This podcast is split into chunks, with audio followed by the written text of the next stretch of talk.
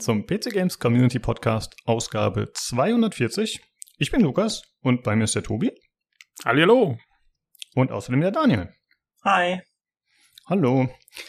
Ja, äh, Daniel, du bist da, weil wir heute ein bisschen über Scoren sprechen, aber wir haben natürlich noch andere Sachen auf der Agenda. Und zwar sprechen wir über Olfaktometrie, CD Projekt Reds Zukunftspläne, äh, ein paar Starfield-Details, die der gute Todd Howard ausgeplaudert hat und ein bisschen Drama über Bayonetta und die Synchronsprecherin, die sich dazu geäußert hat. Aber zuerst sprechen wir natürlich darüber, was wir zuletzt so gespielt haben. Tobi, hast du was zu erzählen? Du hast doch irgendwas geschaut, glaube ich, ne? Ja, ähm, ja, ich habe ich hab ja letztes Mal schon angekündigt, dass ich jetzt leider etwas, etwas ähm, Fan, Fanboy werden muss. Ähm, nee, ich habe, ähm, also dadurch, dass diese Ubisoft-Umsonst-Geschichte da ja noch ging bis 10. Oktober, ähm, hatte ich vor zwei Wochen schon, aber wir haben ja letzte Woche nicht drüber gelabert, deswegen ähm, habe ich äh, Watch Dogs Legion ausprobiert und fand's nicht so toll. Weil, also ich komme echt nicht klar mit dieser Sache, dass du keinen richtigen Protagonisten hast. Ich habe ähm, hab ungefähr eine Stunde gespielt und dann ging es mir schon auf den Sack, weil du spielst ja den Prolog und da hast du noch so ein, da spielst du einen MI5-Agenten, der in dem Prolog halt irgendwie so Zeug macht noch. Und, ähm, und der ist zwar, also der hat, den spielst du halt fünf Minuten oder so, aber der ist wenigstens noch halt so ein, so ein James Bond-Verschnitt. Und der ist ganz cool und dann übernimmst du halt quasi, dann erstellst du deine eigenen oder du wählst deine eigenen Charaktere da aus für dein Team erstmal, äh, die ersten drei Stück oder so, aus so einem, so einem Raster, wo du schon merkst, äh, irgendwie ist das, also die sind schon alle unterschiedlich, aber du merkst schon, dass sich da schon Fakten wiederholen in deren Biografien und so. Und dass das halt, du, du kannst sehr schnell, finde ich, sehen, wie dieses System funktioniert, wie die zusammengewürfelt sind. Und dann auch äh, in den ersten paar Dialogen stellst du schon so fest, okay, also ich, ich weiß nicht, ich nehme diesen, dass da ein Noise-Filter über den, äh, dass da ein Voice-Filter drüber ist, über deren Stimmen und so, ich nehme das voll wahr. Und, und mhm. irgendwie, dass diese Dialoge halt dadurch alle sehr generisch wirken, weil du halt, du hast halt, ich glaube, so wie sie das gemacht haben, wenn ich das richtig interpretiere, dann haben sie so verschiedene Archetypen da drin, so den, den, den Street Tough äh, und den, den eher intellektuellen und, und so weiter und so weiter. Und je nachdem haben sie dann unterschiedliche Akzente und sprechen ein bisschen anders und dann über diese verschiedenen Stimmen werden halt so diese Filter dann drüber gelegt. Und das merkst du aber dann, dass halt diese Antworten, das ist dann immer so in diesen Dialogen, das ist so halt so austauschbar dann, weil du halt, also ich weiß nicht, vielleicht bilde ich es mir auch so ein bisschen ein, weil ich halt ja weiß, dass dieses System irgendwie so sein muss. Aber es, es nervt trotzdem. Also irgendwie stresst es mich wie die Sau. Und ähm, Ich dachte, ja. die Dialoge seien geschrieben trotzdem, aber die Stimmen werden nachbearbeitet mit solchen Modulatoren. Also Klar, sind die Dialoge genau. auch. Achso, okay. Aber die Dialoge müssen ja so geschrieben werden, dass quasi es egal ist, Ach, wer da antwortet. Du kannst ja. nie was Persönliches machen, verstehst du? Also du kannst mhm. nie, wenn ich jetzt, wenn du jetzt ein Spiel hast wie, sag mal, Assassin's Creed, was halt einen festen Protagonisten hat, dann kann der andere halt auch mal sagen, ja, hey, Ivor, äh, du hast ja vorher das und das gemacht oder du bist ja so und so ein Typ Deswegen sage ich jetzt das und das zu dir. Und das geht halt in dem Spiel nicht, weil die können ja nur sich auf Fakten in dem Spiel selber beziehen und nie auf irgendwie die Persönlichkeit von dem Gegenüber, weil es halt jeder sein kann. Und das, finde ich, mhm. merkt man in Dialogen sofort an. Also, weiß ich nicht. Ich, also, wie gesagt, vielleicht ist viel Einbildung dabei. Mich stresst auf jeden Fall echt. Und ich habe das Spiel tatsächlich nach einer Stunde wieder ausgemacht und habe dann nur äh, den DLC gespielt, den Bloodlines DLC, in dem man Aiden Pierce spielt ähm, den Protagonisten aus dem ersten Teil. Und wir wissen ja alle, Aiden Pierce war jetzt beileibe kein doller Protagonist. Ja, also es ist jetzt nicht gerade einer mit einer super Persönlichkeit oder dem man, der einem da irgendwie ans Herz wächst oder so. Das nicht. Aber er ist immerhin Protagonist. Und man merkt schon, das ganze Spiel ist eigentlich super. Ich, also das Gameplay ist gut und so. Und sobald du jemanden hast, der da die Hauptrolle übernimmt, ist es eigentlich richtig gut. Und deswegen, ich habe den DLC dann jetzt auch äh, mit viel Freude durchgespielt. Das war alles okay.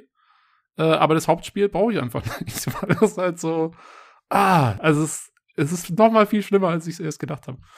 ähm, Hat der DLC dann die komplett die gleichen Möglichkeiten wie das Hauptspiel, also im Sinne von Open World und Basen einnehmen und bla bla, oder ist es irgendwie beschränkt? Ähm, nee, das ist schon eher beschränkt. Also du hast zwar auch das komplette London ist da, aber du hast jetzt diese ganzen, das ist vielleicht auch sogar was Gutes, diese ganzen Seitenaktivitäten fallen halt weg. Äh, du hast nur äh, was weiß ich, irgendwie so fünf Hauptmissionen und so 15 bis 20 Nebenmissionen, die so nach und nach freigeschaltet werden. Und die Nebenmissionen schalten dir dann die Upgrades für den, für, für Aiden und du spielst auch noch, ähm, ja, ist jetzt ein bisschen Spoiler, aber egal. Äh, du spielst auch noch Ranch dann teilweise. Das ist einer, ich glaube, der ist eigentlich aus Watch Dogs 2, äh, ein Typ, den man da kennen soll. Ähm, und die beiden Charaktere, die du so äh, dann spielst, die, für die schaltest du dann auch Upgrades frei über diese Nebenmissionen. Aber es ist alles ziemlich rudimentär im Vergleich zum Hauptspiel. Also du hast nicht diese zig, zig Sachen und du sammelst keine Tech Points oder was weiß ich nicht alles, äh, sondern das geht ja. über diese Missionsdynamik, was eigentlich auch fast besser funktioniert. Also und der DLC ist, ich habe glaube ich so zehn Stunden dran gespielt, also der ist jetzt auch relativ umfangreich und dann hat es mir jetzt auch gereicht, das war jetzt okay. Und dann war auch der Ubisoft-Monat vorbei und jetzt äh, habe ich das Gefühl, ich habe genug Watch Dogs Legion gespielt. ähm, jo, aber das, worüber ich eigentlich abhypen will, ist, dass ich aufgrund dessen, dass ich eben Watch Dogs gespielt habe und dieser ganzen Hacker-Thematik drin war und äh, ich habe ja schon mal gesagt, ich mag immer gerne dann, dass ich meinen Film- und Serienkonsum und meinen Spielekonsum so ein bisschen aufs gleiche Thema beziehe, dass man da, also weil dann bin ich irgendwie gerade in diesem Hacker-Mindset und wollte eben auch was in der Richtung anschauen. Und dann habe ich eine Serie noch mal angeschaut, die eigentlich von, äh, also die ich schon mal irgendwie ausprobiert habe für zwei Episoden und dann aus irgendeinem Grund habe liegen lassen wieder, obwohl sie mir eigentlich ganz gut gefallen hat. Äh, und das ist Mr. Robot. Ähm, aus dem Jahr zwei, also 2015 bis 19, glaube ich, haben sie die vier Staffeln da gehabt. Und äh, ist ja so eine, da geht's ja eben um so einen Hacker-Typen, der äh, eben da so, so, so ein Hack macht halt, was Hacker halt so machen. Ähm, und äh, ich muss sagen, die Serie hat mich total noch mal geflasht. Also ich habe jetzt innerhalb von weniger als zwei Wochen habe ich alle vier Staffeln durchgebinged. also wirklich jeden Tag, jeden Tag zwei, drei Folgen. Ähm, und wahnsinnig gut. Ah, also das war, das war richtig, richtig geil. Die Serie ist ähm, nur vordergründig, finde ich eigentlich. Also diese ganze Hacker-Geschichte, die ist erstmal super gemacht, weil die relativ realistisch gehalten ist. Also es ist jetzt nicht so, dass du da irgendwie äh, irgendwelche komischen Blinky-Blinky-Lichter siehst, sondern die machen wirklich, der hat halt Linux auf seinem Bildschirm da offen und tippt halt die Command-Line-Commands ein. Und die stimmen teilweise. Also ich meine, ich bin jetzt nicht so in Linux drin, aber ich kenne ein paar Sachen und, und habe es schon ein paar Mal verwendet. Und die Sachen, die ich wiedererkannt habe, haben gestimmt.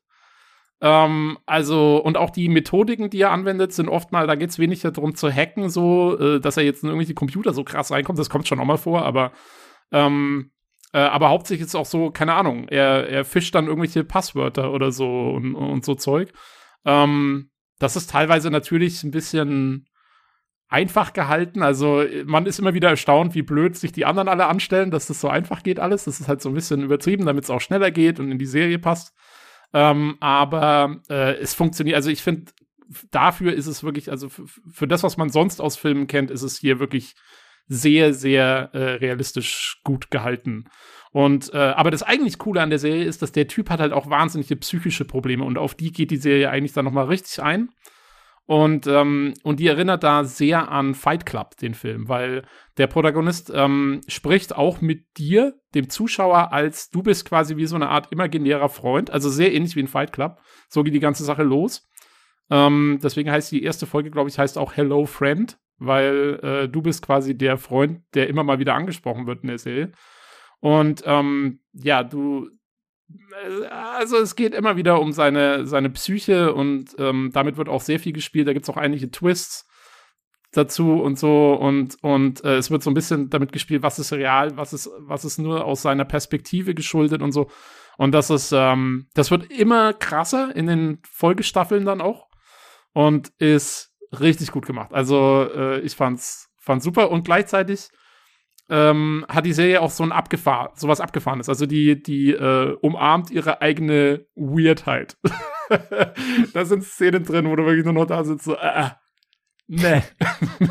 Und äh, sowas mag ich immer. Also das, äh, das war richtig gut. Ähm, kann ich wirklich nur empfehlen.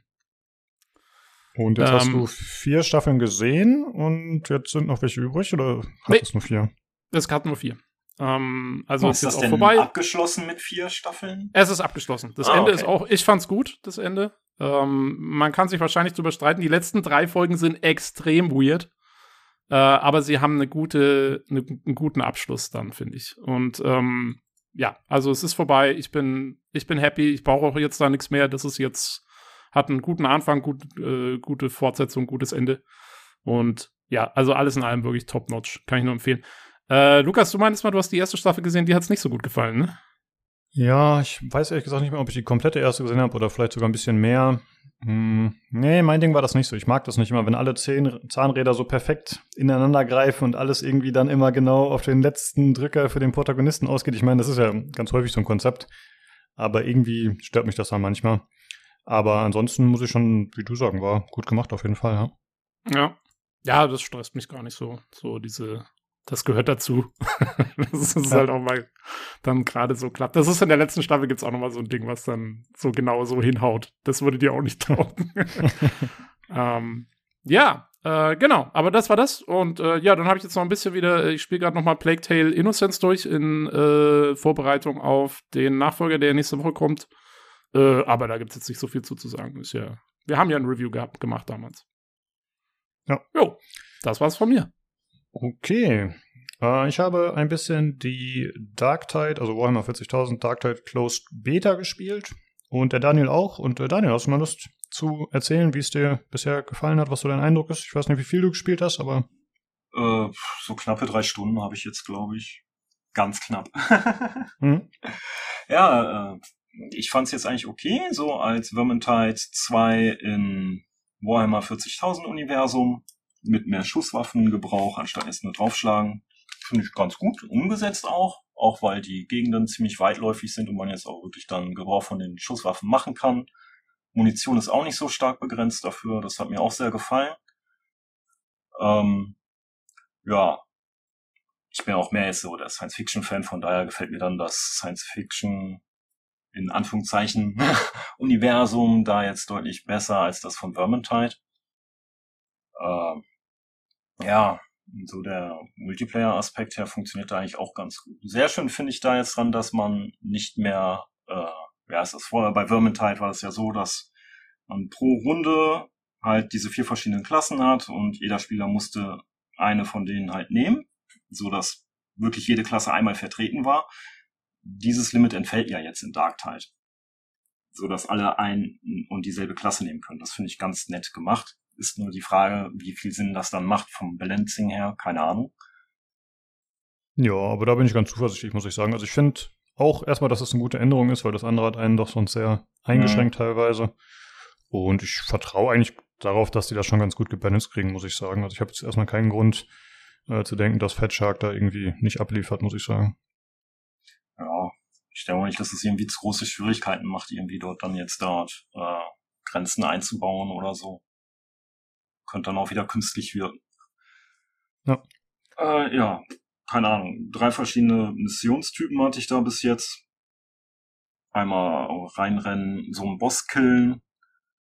Das ja, ist genau so, wie es sich anhört. dann gab es da eins, wo man äh, was war es denn, irgendwelche Munitionskanister extrahieren sollte. Also hat man da so einen ganzen Komplex durch, bis man dort Züge dann hat, dort Kanister rauszieht. Und sobald man dann einen so einen Kanister in die Hand nimmt, ist die Waffe natürlich weg und man kann dann noch ganz langsam laufen. Äh, netterweise kann man aber auch den Kanister dann wegwerfen. Ja, so haben das viele Spieler dann gemacht, weil das ging schneller.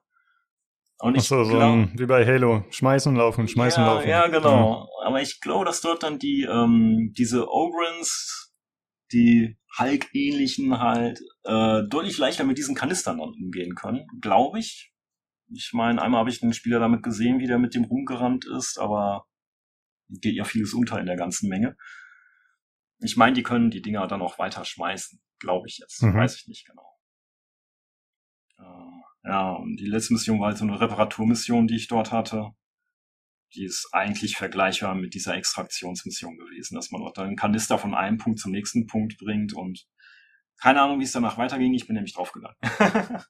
okay. Ja, ich habe äh, tatsächlich nur zwei Runden gespielt, also eher, pf, keine Ahnung, eine Stunde maximal, denke ich.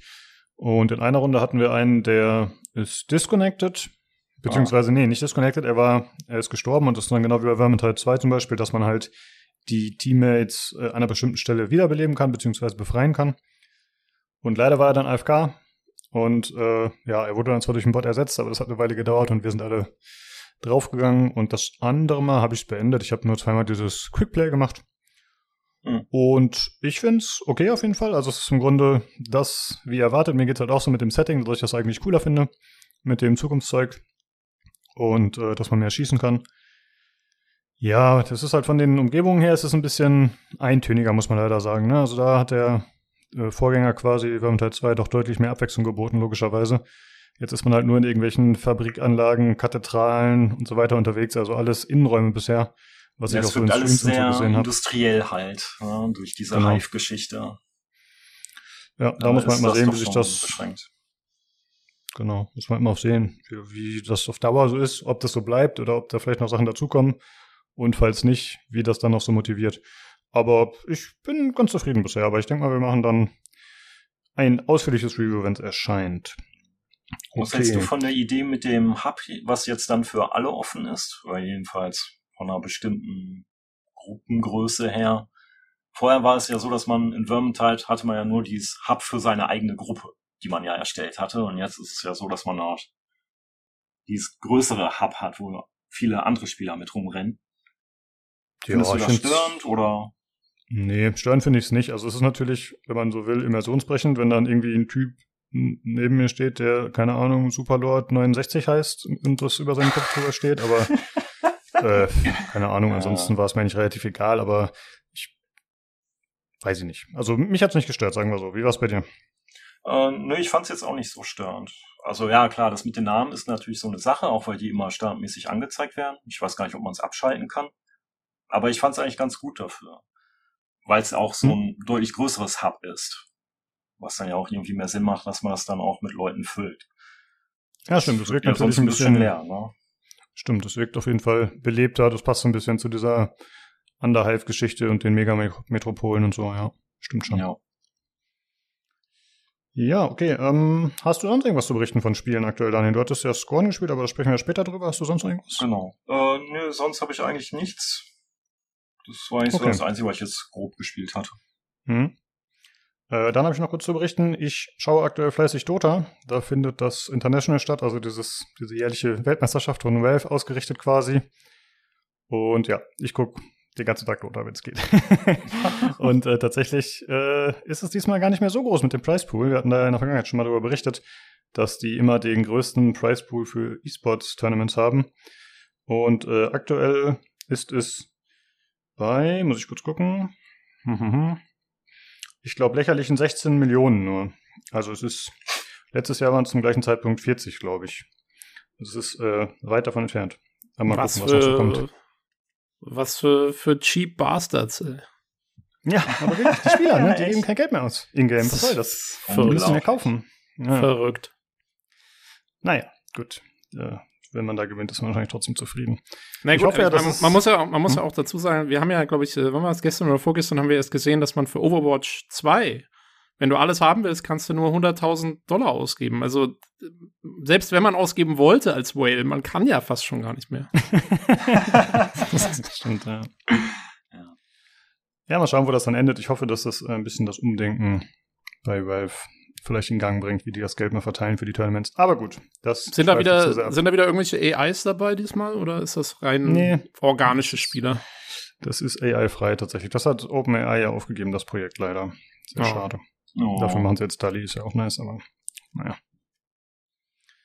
Okay, dann äh, machen wir weiter. Und zwar mit der aktuellen Verlosung. Wir verlosen einmal Resident Evil, das HD Remaster von 2015, glaube ich. Und zwar bis zum 28. Oktober 22 hier auf dem Discord im Verlosungschannel. Und der Key kommt von Daniel. Vielen Dank dafür, Daniel. Ja. Jo, ja, wir, coole Sache. Genau, wir haben eine ganze Rutsche von dir gekriegt, hatten wir schon mal erwähnt. die werden wir dann nach und nach mal so raushauen. Ja. All die Resident okay. Evil Sachen. Dann äh, kommen wir zum Hörerfeedback. Ich habe das mal kurz umsortiert, Tobi, dass ich eins das erste vorlese. Und zwar haben wir, äh, achso, das ist jetzt nur für die Folge 239. Das ist äh, die Star Citizen-Folge gewesen. Wir hatten ja auch 238 noch Feedback. Aber das haben wir jetzt nicht mit reingenommen, wie ich es vorher schon angekündigt hatte. Aber auf jeden Fall nochmal vielen Dank an alle, die geschrieben haben. Ja, äh, vor allem es, wird, es, wird hier, es wird hier unterschlagen, dass mein Cover so gut angekommen ist. ja, stimmt. Ja, da haben sich äh, einige darüber gefreut. Ich fand das auch sehr stark tatsächlich, das mit dem Zug. Habe hab mich, äh, hab mich sehr gefreut. Dass das äh, ja. hat, hat ungefähr drei Minuten gedauert, das zu machen, aber hat ja anscheinend funktioniert. Ja, ich habe noch mal so ein bis zwei Stunden dran gesessen. Ja, du hast, ja, du hast es nochmal richtig gut gemacht. Ich glaube, meine Version war noch sehr sporadisch. Aber ja, nee, ja, sehr schön. Ja, ähm, genau. Und ich wollte nochmal sagen, äh, viele Grüße an Pete. Der hat uns äh, extra auch nochmal Feedback geschrieben. Der hat einen extra äh, Kanal dafür angelegt. Und ich freue mich immer, wenn man was von dir sieht. Weil der ist hier nicht so aktiv eigentlich. Aber dann weiß man, äh, dass er den Podcast noch hört, dass er noch am Start ist. Sehr cool. Gut. Dann äh, kommen wir jetzt zu dem auf die Star Season Folge zu dem Feedback. Und zwar haben wir einmal von Marcel bekommen, Moin, danke für die aktuelle Folge. Habe mich, mich, habe mich noch nie detailliert mit Star Citizen befasst, daher schön mal einen Einblick zu bekommen. Es gibt wenig Sci-Fi-Spiele, die ich wirklich mag, aber das könnte irgendwann dazugehören. Und äh, Tobi liest direkt durch das nächste mit vor, weil das geht auch darum. Mhm. Äh, und zwar schreibt der Marco. Äh, die Folge war sehr unterhaltsam und man ist als SC-Noob gut mitgekommen. Da mehr über spezifische Elemente gesprochen wurde, ähm, da konnte man sehr gut etwas da konnte man sich sehr gut etwas drunter vorstellen glaube, letztes Jahr äh, war der Fokus sehr stark auf den Schiffen. Da kommst du natürlich nicht so gut mit. Von daher vielen Dank für den Überblick und die Verlosungen. Schön, dass der Daniel auch wieder dabei war. Also der andere Daniel jetzt. Ne? Ähm, für, dieses, für dieses Thema natürlich ideal. Ähm, PS, dass Daniel bei dem Rennen aus dem Checkpoint geflogen ist, war für uns Forza-Veteranen absolut nichts Neues. das ist gemein. Ähm, PPS, nachdem Lukas nochmal eine Rückfrage zu meiner Frage nach Keysellern hatte, ich habe tatsächlich bisher nur mal was von Games Planet gekauft. Ansonsten habe ich die Keyseller bislang ignoriert. Danke aber an alle für die Tipps. Äh, M, M Moga oder wie auch immer den ausspricht, werde ich mal ins Auge fassen. Jo, äh, vielen Dank. Ähm, war auf jeden Fall echt cool, den Daniel dabei zu haben, also den Producer Daniel äh, für die Star Citizen Folge. Ähm, das muss ich auch sagen, das war cool. Wir haben eine Sache wollte ich kurz nachtragen, weil wir haben was vergessen ähm, zu erwähnen. Beim letzten Segment ist mir aufgefallen beim Schneiden.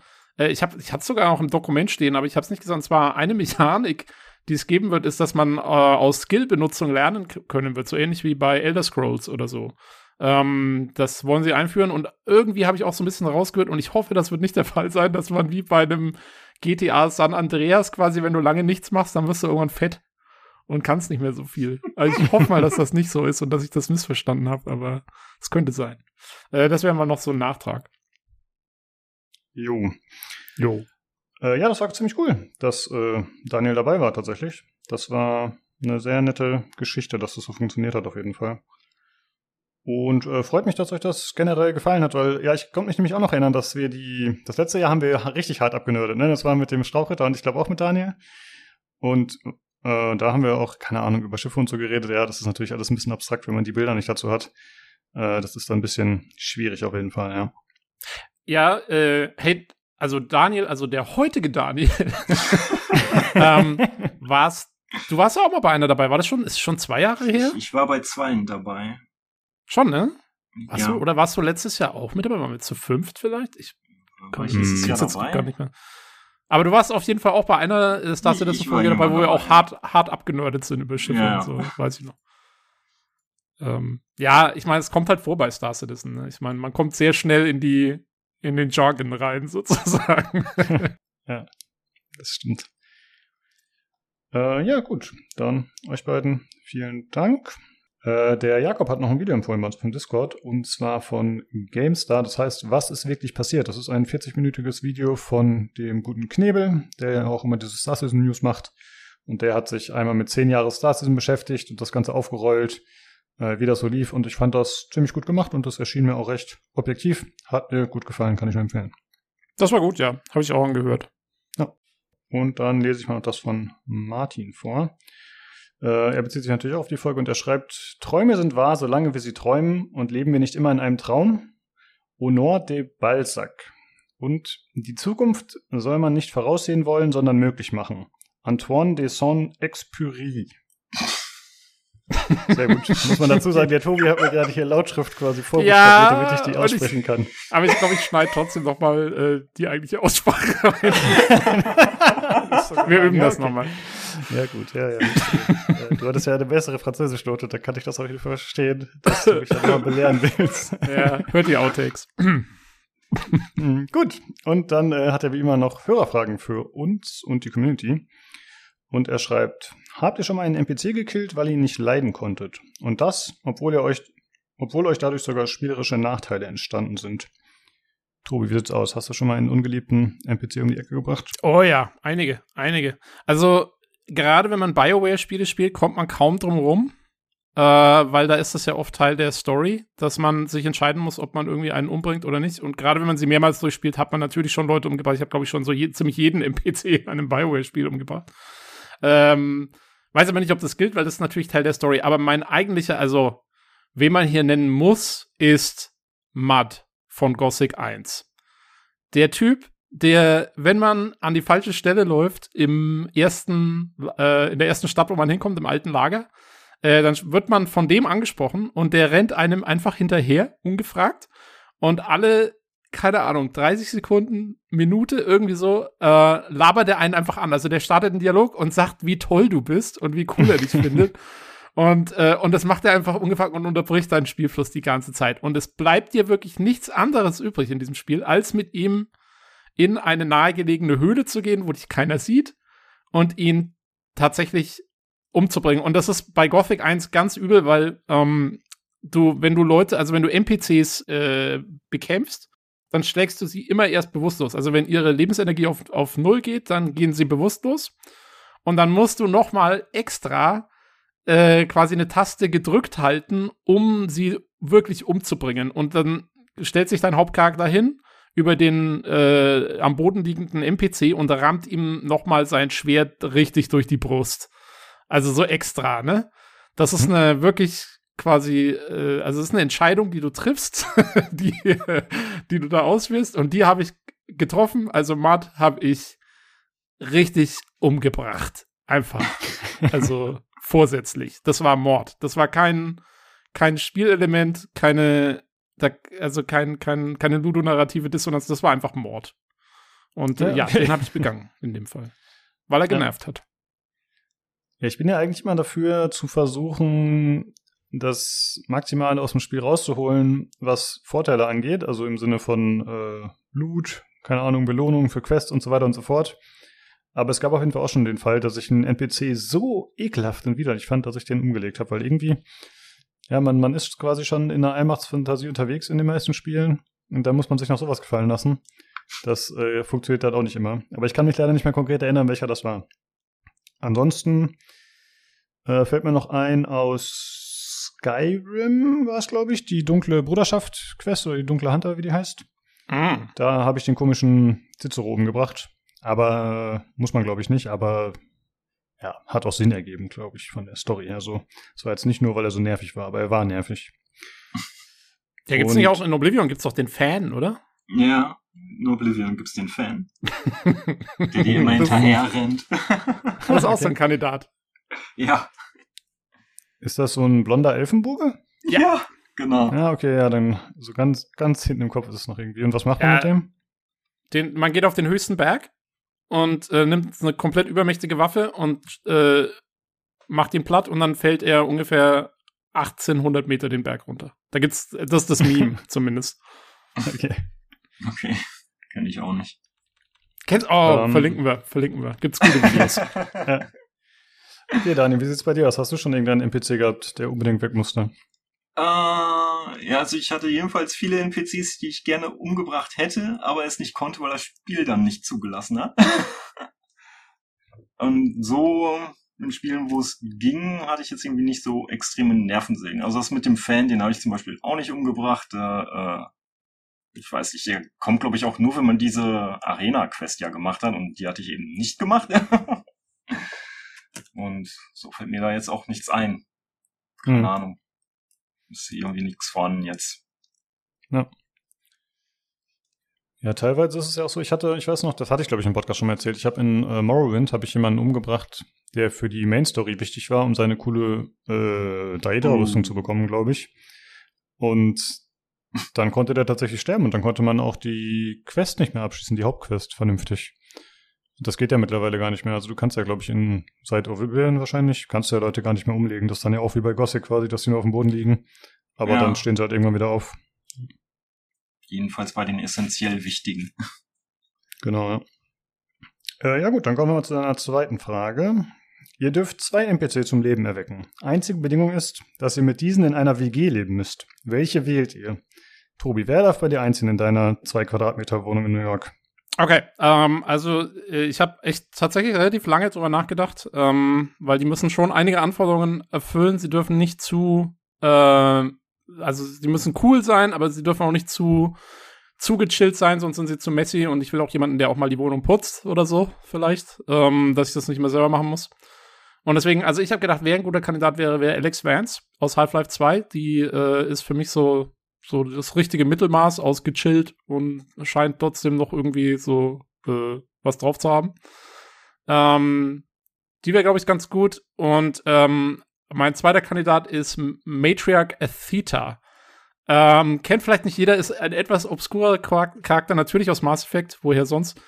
ähm, die ist eine Asari-Matriarchin, die etwa 1000 Jahre alt ist äh, super viel Erfahrung hat, kannst, glaube ich, super äh, dich mit der unterhalten und, und, und hat viel zu erzählen ist aber auch super cool drauf. Das ist die, die äh, Barkeeperin geworden ist und, ähm, ähm, und, und, und ihre, ihre, ihre, also wenn ihr einer blöd kommt in der Bar, dann werden die mal gleich, kriegen sie eine, eine Singularity in Arsch, so ungefähr. Äh, also die ist, die ist witzig.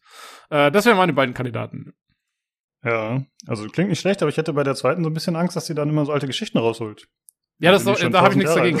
Das ist okay, ja, das ist voll okay, weil ja. die hat alles mitgemacht, so, äh, keine Ahnung, die Kroganer Rebellions und so weiter. Die, das höre ich mir ganz gerne an, wenn die, äh, wenn die da was rauskommt. okay.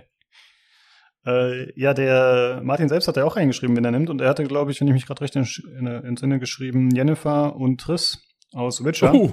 Uh. da meinte Sterling auch, dass das ein bisschen gefährlich sei, quasi entzündlich. Und ich hatte auch eher den äh, praktischen Ansatz, ein bisschen wie du, Tobi. Und zwar habe ich überlegt, äh, den Sully aus Uncharted. Also ich habe Uncharted gar nicht viel gespielt, aber ich fand, der wirkte eigentlich immer wie ein cooler Buddy so. Jo. Und dazu, äh, also WG-Leben ist halt, schwierig. Hm? Also bei Sully ist halt, du musst mit dem Zigarren auch klarkommen, ne? Das ist dir klar. Uh. Ah, ja gut. Jetzt spontan ändern kann ich jetzt nicht mehr, aber dann ja, muss ich mir was einfallen lassen. Da wird der, ja. ab, das wird ihm abtrainiert. Du musst, musst mit Gasmaske nur noch in die Wohnung, dann ist okay. Ja, okay. Und, äh, aber ich denke mal, dass der jetzt auch nicht der ordentlichste ist. Und WG-Leben, äh, wenn man das schon mal selbst gemacht hat, ist ja immer so ein bisschen schwierig, oder fand ich zumindest. Und deswegen würde ich sagen, dann nehme ich noch Tracer dazu von Overwatch. Ich hoffe, dass sie ordentlich ist und die ist halt super schnell. Ja, die kann sich halt mehr oder weniger teleportieren und die soll dann halt aufräumen. Äh, ich hoffe, dass sie das für uns macht und dann äh, können Sally und ich Dreck verursachen und sie räumt auf. Tada! Top notch. Ja. äh, wie sieht's aus bei dir, Daniel? Hast du irgendwelche NPCs, mit denen du dir vorstellen könntest, zusammen zu wohnen? Ja, ich musste ganz schön überlegen dafür. Aber mir ist tatsächlich was eingefallen. Ich habe ja auch eine ziemlich kleine Wohnung eigentlich. Und von daher wäre doch eine Katze aus Stray ganz gut. Hat man auch noch ein super Haustier. Und als zweiten NPC würde ich mir auch denken, was passt gut zu einer Katze, die dann auch noch sehr gut mit postapokalyptischen Szenarien zurechtkommt. Shodan ist doch klasse. Sie braucht auch nicht großartig Platz, außer auf einer Festplatte. Wenn irgendwas damit schief geht, dann ist auf alle Fälle die Katze da und gebietet ihr Einhalt. Wohnung ist ja. immer aufgeräumt, außer Katze hat keine Lust drauf. Und ja, okay. bei steigenden Energiepreisen hat man ja auch keinen Strom für Schodern. Also, wunderbar. das ist ja noch praktischer als wir. Das ist ja maximal praktisch. Ja, es geht sogar noch auf. weiter. Shodan hat ja auch noch die Möglichkeit, irgendwie diese, äh, was war es denn, in System Shock 2 hatte sie ja dann so Quantensimulationsrechner gebastelt, mit denen sie die Realität verändern kann. Also kann meine Wohnung auch innerlich größer werden, als sie von außen ist. Also. Oh, das ist natürlich gut, oh. ja. Da ist mitgedacht. Ja. Sehr gut. Ja, ja. das wäre natürlich auch eine gute Möglichkeit gewesen, ne? dass man, ich weiß nicht, gibt es doch bestimmt auch ein Computerspiel dazu, deswegen gilt ja bestimmt, äh, dass man sagt, irgendwie, man nimmt Doctor Who und dann zieht man in die TARDIS und dann hat man sowieso so viel Platz, wie man will. Also das ist dann auch schon gegangen mit seinem Hund. Ja gut, vielleicht äh, haben wir da einige Möglichkeiten noch nicht bedacht. Wenn die Zuhörer noch was haben, können sie es ja gerne nochmal in den Feedback-Chat mit äh, Channel mit reinschreiben. Ähm, ich habe schon gesehen, dass da leider nicht so viele Antworten reinkamen, weil das äh, sonst sind die Leute da mal recht aktiv drauf eingegangen, aber ich glaube, das liegt daran, dass es jetzt ein Forum ist, dass es tatsächlich weniger geklickt wird. Äh, ich muss mich übrigens ganz kurz korrigieren. Also den, den Fan aus Oblivion, ne, ich, ich habe es nämlich gerade nachgeschaut für den Link. Äh, das ist noch mal viel besser, weil ähm, man geht auf diesen Berg und dann kann man ihm wohl sagen, er soll gefälligst sich verpissen. Und dann sagt er so, ja, er geht jetzt zurück in die Arena und rennt aber irgendwie diesen Berg falsch runter und es sieht so aus, als würde er sich umbringen, weil man ihm gesagt hat, er soll, er soll weggehen. Also ich verlinke das Video, es ist traum traumhaft. Äh, ja, mir ist auch ein Fehler passiert, habe ich gemerkt, weil Tracer ist gar kein NPC eigentlich, aber ich denke mal, das wird man mir verzeihen. Ja, das okay. passt. Genau. Ja, das war das Hörerfeedback. Vielen Dank an euch. Und dann kommen wir jetzt zum Hardware-Teil.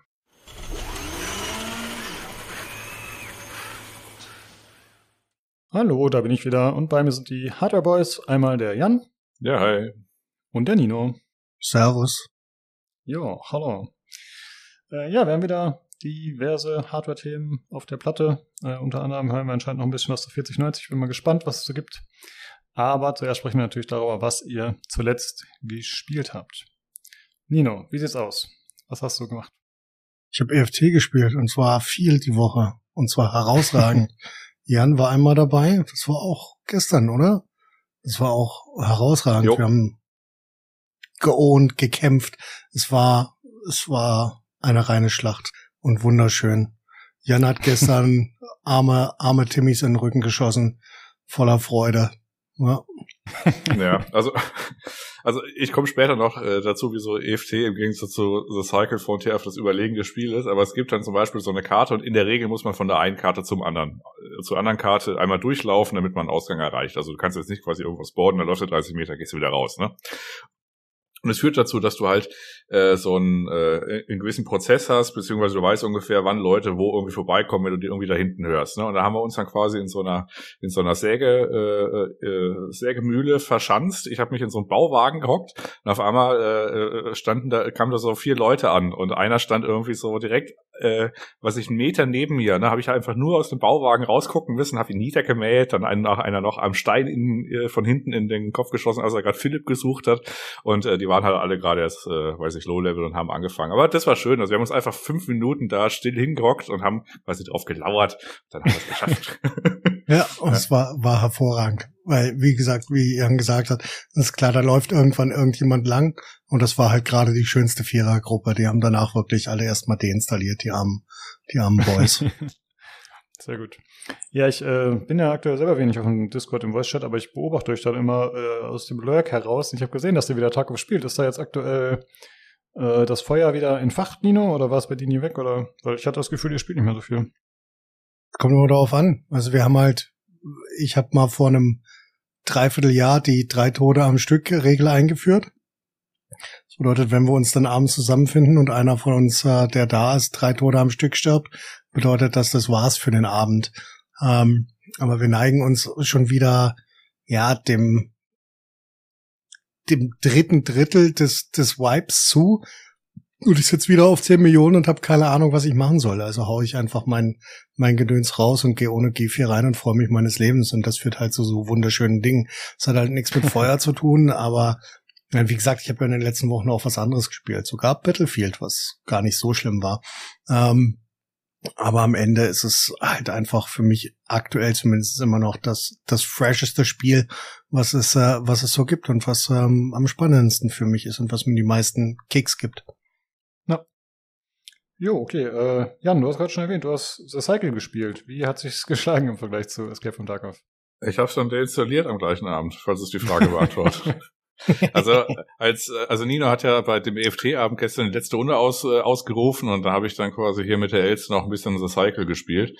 Und ähm, ich fand das aber insofern doof, weil das hat so eine Comic-Optik und äh, das Schöne bei Tarkov ist ja, dass du auch mit einem mit einer richtigen Scheißknifte, wenn du halt ins Auge triffst, dann ist der Gegenüber halt tot, egal was er für eine geile Rüstung anhat. Und äh, weiß ich, wir kamen da an und äh, The Cycle hat irgendwie, so wie ich das verstanden habe, das System, das halt im Spielverlauf halt irgendwie Leute reindroppen können. Also das heißt, bei Tarkov hast du ja den Vorteil, du spawnst rein, du startest irgendwo und dann hast du quasi so ein gedanklich eine Karte und weißt ungefähr, wo die anderen Leute so sein könnten und wo die sich hinbewegen bewegen. Du weißt natürlich immer noch nicht, wo die wirklich sind, aber du hast irgendwie so eine grobe Idee. Und bei The Cycle, wenn halt Leute einfach auf die Map geschmissen werden, dann können die auch im Zweifelsfall dich hinterlaufen oder auf jeden Fall, du hast immer wieder eine neue Kombination. Das hat mir insofern halt nicht gefallen. Und das nächste, was mir nicht gefallen hat, war irgendwie das Waffending. Das hat sich irgendwie, die Anfangskniften, die haben sich halt unfassbar äh, nach oben zerrissen und du musstest ganz viele Treffer landen und ich wurde dann einfach von, weiß ich, Leuten mit lila Gier dann irgendwie weggemäht. Und da habe ich dann gesagt, nee, das macht mir keinen Spaß. Also ich fand das dann irgendwie so im direkten Vergleich dann irgendwie blöd. Also gerade dieses random auf die Map spawnen, dass man sich ständig die Map-Situation ändert, die man so im, äh, im Gedankenpalast hat. Und dass man halt offensichtlich irgendwie so vom Gear so krass sei, überlegen sein kann, dass man halt einfach nichts machen kann. Hm. Zumindest hatte ich das so wahrgenommen. Wie gesagt, bei Tarkov ist es so, äh, auch wenn du eine scheiß Waffe hast und du schleichst dich aber an, dann hast du noch eine gute Chance, den auch noch irgendwie äh, äh, quasi niederzumachen. Das erschien mir jetzt bei The Cycle irgendwie nicht so richtig der Fall. Und dann hat es mich jetzt auch nicht so geflasht, was diese Umgebung da anging. Also, naja, ich habe mal reingeguckt. Ja, ich hatte es irgendwie auch nur ein, zwei Runden gespielt. Ich habe es auch nicht so gefeiert, muss ich sagen. Aber Philipp hat ja anscheinend Spaß dran. Okay, was äh, hast du sonst noch so gespielt? Ja, dann habe ich äh, Immortality zu Ende gespielt. Gibt's nicht viel mehr zu sagen zum letzten Mal. Das ist halt so ein, du kriegst als äh, so mit Audio, äh, bzw. Videoschnipseln bist du am Anfang die Aufgabe, du sollst äh, den Verbleib einer Schauspielerin äh, quasi untersuchen, beziehungsweise herausfinden, was mit ihr passiert ist. Und äh, die Schauspielerin hat drei Filme gedreht und äh, du hast die Schnipsel vor dir liegen und die kannst du immer angucken. Und wenn du quasi auf dem Schnipsel, also auf dem Video äh, Schnipselchen dann auf ihr Gesicht machst oder auf einen Apfel oder so, den sie in der Hand hat oder auf ein Messer, dann äh, wird der nächste Schnipsel quasi freigeschaltet. Random Mehrwege. Also beziehungsweise sie sind halt irgendwie miteinander connected. Und dann gibt's halt so drei Filme und ich habe dann quasi äh, in meinem ersten Spieleabend viel damit verbracht, den ersten Film quasi äh, nur anzugucken, habe die anderen beiden Filme ignoriert und jetzt habe ich quasi die anderen beiden Filme noch durchgeguckt. Ähm, den zweiten Film habe ich auch noch ein bisschen seziert, da weiß ich jetzt auch, was A in dem Film und B mit der Schauspielerin passiert ist. Und den, dann hatte ich aber schon quasi den Abspann gesehen, das Spiel war zu Ende und ich hatte den dritten Film noch gar nicht angeguckt. Und dann habe ich den dritten Film einfach nur, als ich mit dem Handy rumgespielt habe, so nebenher laufen lassen. Ähm, ja, ist ganz okay. Äh, es hätten nicht drei Filme sein müssen. Also ich glaube, glaub, der erste hätte auch schon fast gelangt oder vielleicht der zweite ein bisschen, aber drei auf keinen Fall. Das hat sich ein bisschen irgendwie über, über, überstretched für mich. Aber äh, ansonsten war es halt ein ganz nettes Spiel, aber Spielmechanik ist halt wenig. Aber es ist mal ganz nett, wenn man den, das Ding noch nie gesehen hat, was der Kollege da zusammen macht. Ja. Mhm. Ja, und dann hatte ich ähm, Beacon Pines gespielt. Das ist einfach nur so eine Knuddel, äh, Süßoptik. Und du läufst einfach nur so aus so einer Top-Down-Perspektive von, weiß ich, von Bildschirm zu Bildschirm, unterhältst dich mit Leuten und dann gibt's so eine Art Entscheidungsbaum. Und äh, du findest dann immer so, äh, also die, die nennen das Charms und dann kannst du dann quasi immer äh, wie so ein ähm, diese Spielbücher mit äh, machen Sie folgendes, blättern Sie weiter auf Seite 23, machen Sie folgendes, blättern Sie weiter auf Seite 39. Ungefähr so ist das aufgebaut. Also ist jetzt nicht überkomplex, das dauert auch nur ein paar Stunden und äh, am Ende ist der, äh, also die Story ist halt irgendwie gängig und es ist halt irgendwie nett anzuschauen, aber im Wesentlichen klickt man sich halt einfach durch Textboxen und ab und zu wird es unterbrochen durch aber eine wirklich sehr gute Erzählerin. Und mhm. ja, das war dann halt auch so ein Spiel, das kann man so wegspielen, so ein typisches Indie-Ding, was man so wegspielen kann, ja. Ja, habe ich vorher und, noch nicht von gehört. Ich habe gerade mal hier parallel geschaut auf Steam. Das sieht äh, nett aus. Tolle Designs auf jeden Fall, ja. Ja, ja, genau. Also das ist äh, schön gezeichnet alles. Also das ist jetzt nicht überanimiert oder so, also ist ein bisschen stark sich alles, aber äh, das ist durchaus gängig und wird auch ähm, erschreckend düster zu, äh, also zuweilen. Ist jetzt nicht so, was man irgendwie dem, äh, dem Sechsjährigen irgendwie hinlegt. okay. Ja. Ja, dann habe ich noch Proteus zu Ende gespielt, gibt's nicht viel zu sagen, äh, wird ein bisschen am Ende recycelt und äh, der Bossfight ist einfach nur eine Arena, wo du einfach zugeschmissen wirst mit Gegnern, da ist das Spiel zu Ende. Ähm, ist halt ein Boomer-Shooter. Du startest es, du ballerst dich durch, irgendwann ist es zu Ende, dann kannst du es deinstallieren. Mehr ist es nicht. Ja. Und dann noch Metal Hellsinger zu Ende gespielt. Äh, ist, äh, kann man das gleiche sagen wie äh, Proteus, außer dass man halt im Takt schießen muss. Ansonsten, es wird auch ganz viel recycelt. Äh, am Ende gibt's einen Bossfight, der wirklich cool ist, aber dahin oder so muss halt irgendwie den Bossfight, also quasi die Manifestation davon, muss halt irgendwie fünfmal oder so umbringen, was halt einigermaßen albern ist. Ist immer der, der gleiche Bossfight. und äh, ja, die Gegner und die Level-Varianz ist jetzt auch nicht so, äh, so krass, aber für das, was es macht, ist es okay. Aber ich habe da jetzt auch nicht so, weiß ich, 12, 15 Stunden gebraucht, sondern deutlich, deutlich kürzer. Und ich sehe da jetzt auch keinen Grund, die Level jetzt noch mehrmals zu spielen. Dann mache ich einfach was anderes. Ja. Aber ja. für das, was es macht, ist es beides solide. Ja, das war's. Ja, okay. Gut, äh, dann haben wir wie immer Hörerfragen, beziehungsweise wir haben von Martin wieder Fragen und äh, die stellen wir auch wie immer euch. Und zwar einmal zuerst an dich, Jan. Äh, habt ihr schon mal einen NPC gekillt, wenn ihr ihn nicht leiden konntet? Und das, obwohl euch dadurch sogar spielerische Nachteile entstanden sind? Äh, ja, diverse Male. Also wenn ich Leute nicht leiden kann. Und also meistens äh, wird es einem ja nicht so richtig angeboten. Also das äh, meiste, was du ja machen kannst, ist, ähm, also von NPCs rede ich jetzt zum Beispiel sowas wie, weiß ich, Partymitglieder. Ne? Das Einzige, was du machen kannst bei irgendeinem BioWare-Kind, du kannst dich halt im Lager versauern lassen, einfach dich nie mit denen unterhalten. Ähm, hm. Bei Valhalla fällt mir ein, es gibt einen Maler, das ist ein dämlicher Arsch. äh, ich habe alle ich habe also weiß ich weiß auch gar nicht wieso. Also ich habe auch echt vergessen warum er dämlich war aber er, er war auf jeden Fall dämlich. Und äh, der hat als einziger während alle schon in einem ausgebauten Haus gewohnt äh, haben immer noch in seinen Umzugskartons in einem Zelt gehaust. Und ab und zu bin ich an ihm vorbeigeritten habe ihn angespuckt. Das war so, das, das ist ja das meiste, was man irgendwie so, oder das höchste der Gefühle, was man in der Regel machen kann. So richtig ein NPC, den man so trifft, den ich ähm, bei Cyberpunk, die beiden, äh, fällt mir ein, die beiden, die in, im Deutschen von Gronk und Hand of Blood synchronisiert werden, diese, oh, diese, ja. diese komischen äh, Tötungsfilme machen. Ich habe nicht mal äh, den Satz abgewartet, den die beenden und die hatten schon zwei Kugeln in der Stirn. Aber lag es jetzt an den deutschen Synchronsprechern oder weil dir die Charaktere so unsympathisch waren? Nö, die waren einfach so unsympathisch. Das war jetzt nicht, das habe ich erst später erfahren. Also das Einzige, was ich von der deutschen Synchro mitbekommen habe, war ein äh, war ein greller Schrei von äh, von Henno, der einfach nur Papa. Aber da war schon Klick Pang, Klick Pang. Also ja, also das zählt wahrscheinlich dazu. Ja, ja die habe ich auch weggemacht. Ja. Ähm, ja, okay. Nino, wie sieht's bei dir aus? Hast du auch schon mal einen NPC, der nervig war? Alle, alle NPCs, die in Spielen von Henno gesprochen werden, tragt die Stimme nicht. Okay. oh, oder wirst du hier den Zorn von Neusmeer auf dich ziehen, glaube ich. Ich glaube, der ist ein Fan. Ja. Gut. Äh, dann zur zweiten Frage. Äh, ihr dürft zwei NPC zum Leben erwecken. Einzige Bedingung ist, dass ihr mit diesen in einer WG leben müsst. Welche wählt ihr? Jan, mit wem wohnst du zusammen? Äh, ja, ist insofern auch wieder schwierig, weil mit NPCs ist, also du musst ja erstmal was, was über die Leute wissen und in der Regel weißt du immer nur was über die Leute, wenn du halt irgendwie sowas wie ein Partymitglied, also Partymitglied und Bioware-Titel hast. Also ansonsten ist ja eher wenig Persönlichkeitsbeschreibung, was so typischerweise in Spielen vorkommt. Ähm, ja, wer ist denn, also mit wem kann man sich denn unterhalten? Wer ist denn gängig? Ja, beziehungsweise das nächste Problem ist ja, dass du halt auch immer, äh, weiß ich, irgendwelche Knalltüten hast, irgendwelche, weiß ich, äh, weiß ich, äh, Zwerge, die nicht aufräumen oder so, muss natürlich schon irgendwie gucken, dass er da auch, weiß ich, schon einen, einen schönen Haushaltsplan irgendwie aus, äh, ausdividieren kannst in der, in der WG. Ne? Nicht, nicht, dass die Küche aussieht wie, wie Hulle. Weiß nicht, ich würde es ja. vielleicht mal suche, äh, ver, äh, versuchen, äh, wenn die in der englischen Synchronstimme kommt mit äh, von Mass Effect Andromeda mit der Suvi, weil ich einfach die Stimme so geil finde. Ich soll mir halt abends was vorlesen, dann kann ich da einschlafen. okay, sehr gut. Weil, sie so einen schottischen Dialekt hat.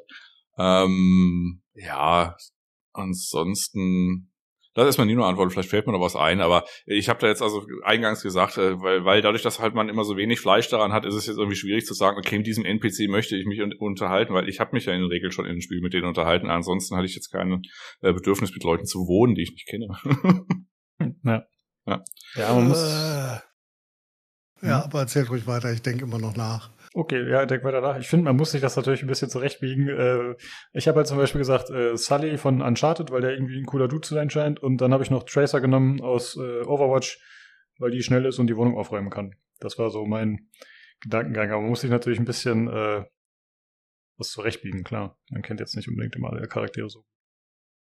Ja, gut. Ja, dann belassen wir es doch einfach dabei. mein Gott.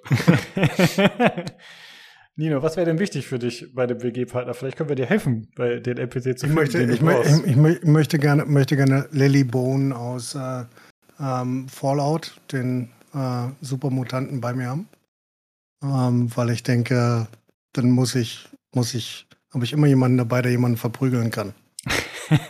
okay, sehr gut, ja. Wenn, ja, wenn, mir, jemand auf, wenn mir jemand auf den Sack geht. Und ich ja. möchte eigentlich äh, äh, möchte eigentlich, und ich weiß halt nicht mehr, wie er heißt. Ich glaube, Gorn aus Gothic. Ah, der vom alten Lager, wenn ich noch wüsste, wie der heißt, den hätte ich gerne dabei. Einfach weil er auch Leute verprügeln kann und ich glaube, Der wäre ein cooler Dude. Äh, ich habe jetzt mal nachgeguckt. Gorn ist ein ehemaliger Sträfling aus der Minenkolonie von Korinis. Ist er das? Die sind alle ehemalige Sträflinge aus der Minenkolonie von Korinis. Das zählt nicht. Ich okay. muss, muss, kurz, äh, muss, kurz prü muss kurz prüfen, ob ich den richtigen meine.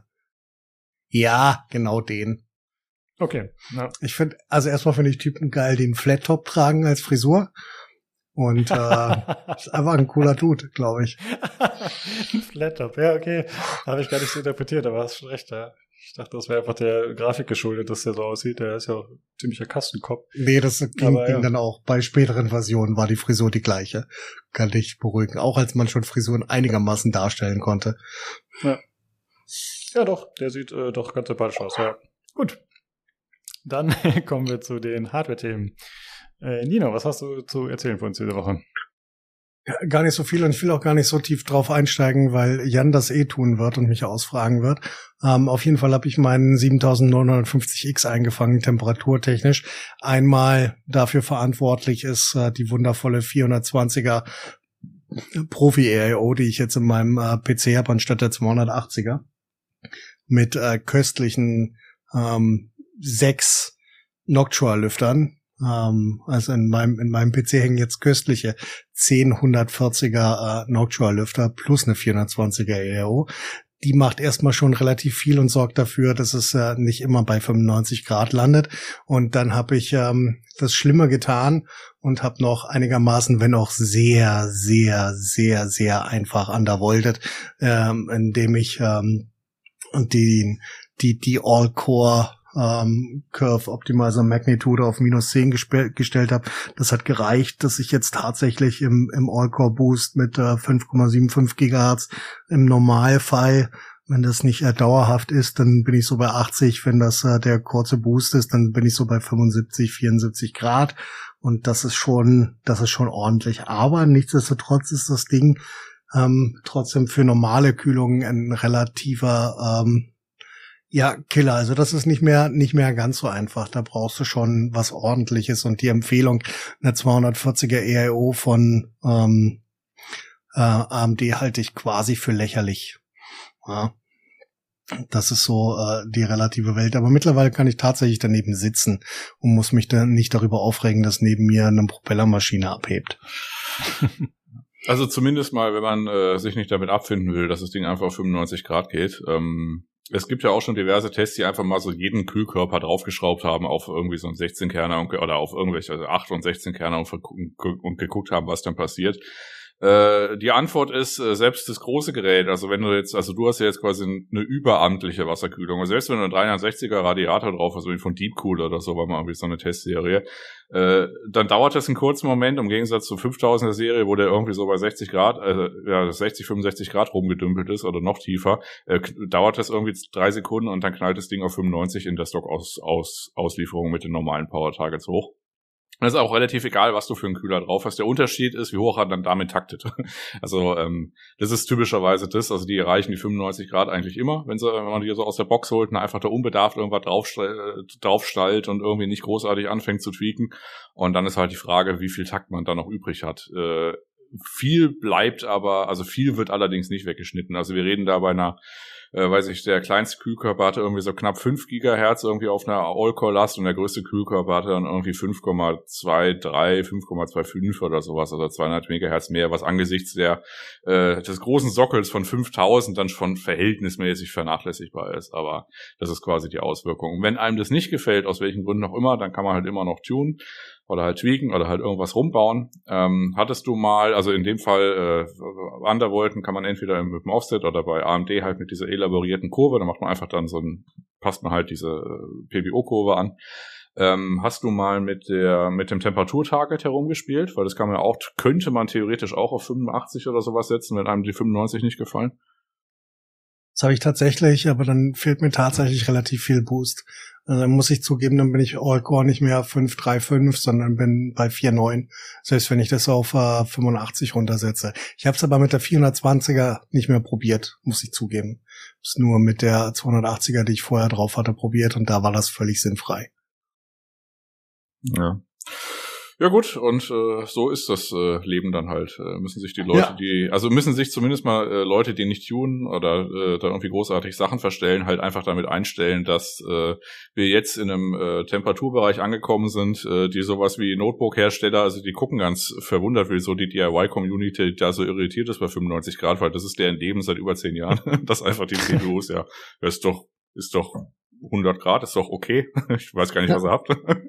Also beson ja. besonders fies ist noch mein, äh, und das ist das, was mich immer aufregt, mittlerweile habe ich die Kabel davor, äh, mein ASRock Taichi ähm, zeigt die Temperatur an auf der LED-Anzeige. Und das nervt richtig. Das hat mich in den absoluten Wahnsinn getrieben. Mittlerweile, wie gesagt, habe ich äh, die Grafikkartenkabel davor gemacht. Ähm, die, die achtfach PCI Express Stecker. Ähm, aber das hat mich wirklich in den absoluten Wahnsinn getrieben. Und vor allen Dingen macht er das Boost-Verhalten ja auch, wenn er einfach indiziert oder wenn er irgendwas reinlädt. Das bedeutet, ähm, du hast, ähm, wenn er zwischendurch, wenn du nichts machst und er denkt sich, oh, ich muss mal irgendwas tun, ähm, ballert das Ding einfach auf 95 Grad hoch. Und das hörst du nicht nur, sondern du siehst es dann halt auch. Und das ist wirklich extrem grausam. Das hat wirklich meine arme äh, PC-Bauer mein armes PC-Bauerherz heftig angegriffen und das war alleine schon der Grund, warum ich das so nicht ausgehalten habe. Und ich weiß, ich lasse meinen CPUs und auch meinen GPUs normalerweise freien Lauf, aber hier konnte ich das einfach nicht. Da war ich so traurig, dass ich das einfangen musste. Gut, was haben wir sonst noch äh, thementechnisch? Jan, was hast du gefunden? Ich habe, äh, ich kann auch berichten, beziehungsweise ich werde jetzt nicht anfangen, irgendwelche FPS-Werte äh, zu rezitieren, aber wir hatten ja äh, die Ankündigung kommentiert der neuesten, dem neuesten großen Gerät von Nvidia, nämlich der 4090. Und die 4090, die kam jetzt raus, theoretisch zumindest, kommen wir gleich zu. Und äh, da, da sind zwei em Embargos in der Zwischenzeit, wo wir uns das letzte Mal gehört haben, gefallen, nämlich einmal die Tests der sogenannten Founders Edition, also das, was die Nvidia, was die Firma Nvidia quasi direkt verkauft, über Distributoren allerdings, also äh, über ähm, bei irgendeine Sache, die mir jetzt entfallen ist in Amerika und in Deutschland ist es halt Notebooks billiger. Also das heißt, sie suchen sich halt so Lokalpartner und dann schicken die einfach alles dahin und die kümmern sich dann hier um den regionalen Versand. Und einen Tag später die äh, sogenannten ARBs, beziehungsweise halt sowas, solche Firmen wie Asus, MSI, die haben halt auch, oder halt wie Zotac, die haben halt auch irgendwie Karten zusammengeschraubt und die wurden dann auch getestet. Ja, und die Tests liegen jetzt vor mit dem Ergebnis, dass sie sich eigentlich nicht signifikant unterscheiden. Also die Firma Zotac hat irgendwie, weiß ich, die Speicherbausteine wieder halb beklebt, aber ansonsten kann man eigentlich fast wahllos irgendeine Karte nehmen. Die falten sich ungefähr gleich. Äh, mal sind irgendwie die Wärmeleitpads irgendwie ein bisschen anders, es sind die VRAM-Temperatur ein bisschen höher, mal äh, ein bisschen kühler, aber äh, ob die jetzt, weiß ich, 10 Grad mehr oder weniger sind, also die sind alles, äh, alles, alles im grünen Bereich. Äh, schneller ist auch keiner. Das ist ja auch schon seit diversen Generationen nicht mehr so, dass es irgendwie großartige Übertaktungskarten gibt, äh, die dann irgendwie signifikant schneller sind. Das heißt, die leisten alles das Gleiche, die machen ungefähr das Gleiche. Im Grunde ist, im Grunde wird eigentlich nur noch der Test der Kühllösung insofern getestet, wie leise die Dinger werden kann. Und das war's. Gut, das liegt jetzt alles vor. Also kann man theoretisch wahllos, also beziehungsweise die Testergebnisse sind insofern interessant, weil das Ding ist brachial schnell. Also das heißt, es gibt noch äh, Leute, die haben das halt in der alten Testsuite quasi angefangen mit Full HD und WQHD und dann in 4K zu testen und die WQHD und äh, 4K äh, und teilweise auch, äh, also die Full HD auf jeden Fall, WQHD äh, zum größten Teil auch und 4K teilweise, äh, lauf, läuft die Karte einfach in CPU-Limit. Also das heißt, die ist zu schnell für moderne CPUs. Ähm, also du, oder du läufst teilweise in Engine Limits von Rainbow Six Siege oder so. Also das ja. heißt, die Karte könnte zwar mehr rendern, aber es geht einfach nicht mehr, weil weder die Engine das kann, noch die CPU kann irgendwie da äh, die Karte befeuern. Und äh, das Ergebnis ist, also für Leute, die 4K jenseits der 60 spielen, also deutlich jenseits der 60 äh, FPS und Hertz. Äh, für die ist es was und für alle anderen im Grunde nicht. Und Kostenpunkt mhm. aufgerufen war ja in Deutschland irgendwie so, äh, also war in den USA irgendwie 16, äh, 1600 Dollar und da kommt ja quasi noch die Steuer dazu, die muss man bei uns immer hinzurechnen. Da hat man vor zwei Jahren mal ein kurzes Zeitfenster, bevor es mit der GPU-Krise äh, losging, dass quasi die Dollarpreise ohne die Steuer bei uns die Europreise mit Steuer waren, weil der Euro so stark ist äh, war. jetzt ist der 20 Prozent runter. und jetzt haben wir diesen unangenehmen Effekt, dass wir quasi jetzt von der Grafikkarten-GPU sitzen, äh, beziehungsweise Grafikkarten-Generation sitzen, wo Nvidia jetzt das erste, also AMD kommt noch, das erste Gerät vorgestellt hat, veröffentlicht hat, theoretisch zum Kauf angeboten hat und die kostet ungefähr ja 2000 äh, Euro, beziehungsweise 1950, glaube ich, in der Founders Edition ja. Variante. Und ähm, könnte man theoretisch kaufen, ist aber aktuell nicht verfügbar wir gehen davon aus, dass die Lieferketten eigentlich in Ordnung sind, dass es jetzt so ein initialer Hype ist von den Verrückten, die sich die kaufen wollen und dass es jetzt aber nicht irgendwie, weiß ich, monatelang dauert, bis sie verfügbar ist, sondern ist eher so eine Tag, ist so eine Sache von Tage und Wochen, bis halt mal wieder irgendwie ein, weiß ich, Lagerhaus befüllt wird. Ja. Und trotzdem bin ich traurig, weil ich keine habe. Ja, gut. Ich atme, ich atme, ich atme schwer, wer es nicht hört. Ich atme schwer und traurig. Das ist mein erster depressiver Moment dieses Jahr. Ähm, ja, ich habe tatsächlich keine gekriegt. Ähm, und aber auch, weil ich mich geweigert habe, äh, 2,6 für eine Karte zu bezahlen, die mit zwei das gleiche kann. Ähm, und zwar nicht aus Guide, sondern einfach aus Prinzip. Ähm, da war ich traurig, habe mich auf drei Modelle geeinigt, die ich gerne haben wollte. Keins davon gibt's. Ähm, und jetzt warte ich halt, was passiert. Und ähm, hoffe, dass es dann so in den nächsten ein, zwei ähm, Wochen dann dazu kommt. Ich meine, mir ist es am Ende egal. Ähm, ich bin nicht traurig, ob ich jetzt mit einer 4090 oder mit einer 3090 spiele, ist mir am Ende herzlich egal. Ähm, meine Auflösung wird davon nicht, nicht anders und ich spiele nicht 4K, sondern es ist immer noch Ultra WQHD. Also alles, alles in einem, in einem geregelten Maß und ich habe in allen Spielen die Framerates, die ich gerne haben möchte. Deswegen bin ich da tiefenentspannt. Äh, trotzdem bin ich äh, sehr traurig, aber ich werde berichten, sobald ich eine habe. Ja, ich äh, fiebe auch schon darauf hin tatsächlich. Ich will äh, Discord und Podcast-Content. Ja, ich will äh, dann hören, wie es ist, wie es läuft. Und nur, so. nur, nur dafür hätte ich sie mir gekauft, Lukas. Nur dafür. Danke, sehr gut. Ja, ja das, äh, das ist sehr gut, dass du sowas generierst. Ja, dann kann ich ja, ja. ganz öffentlich noch äh, zu Protokoll geben. Also bei mir weiß ich noch nicht, äh, was es für eine Karte wird. Ich warte jetzt erstmal ab, was noch, weiß ich, also Intel an CPUs vorstellt, was AMD es an GPUs noch vorstellt. Ich habe meinen Warenkorb aber schon mal befüllt. Ähm, mit so ein paar Sachen. Mal gucken, ob es jetzt der 16 oder der 12 Kerner wird, aber ein X-Board oder ein B-Board. Ich tendiere aktuell zur eher gemäßigten Variante, weil es einfach äh, nicht wegen Geld, aber es einfach sinnlos ist.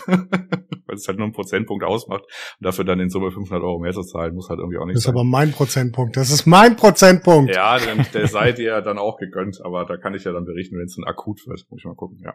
ja gut, äh, ansonsten halt, äh, wie gesagt, vom, äh, von der, äh, von der Leistungs, äh, also von der Performance ist eine 4090 äh, deutlich oberhalb von der, was eine 3090 oder 3090 Ti ja. ist.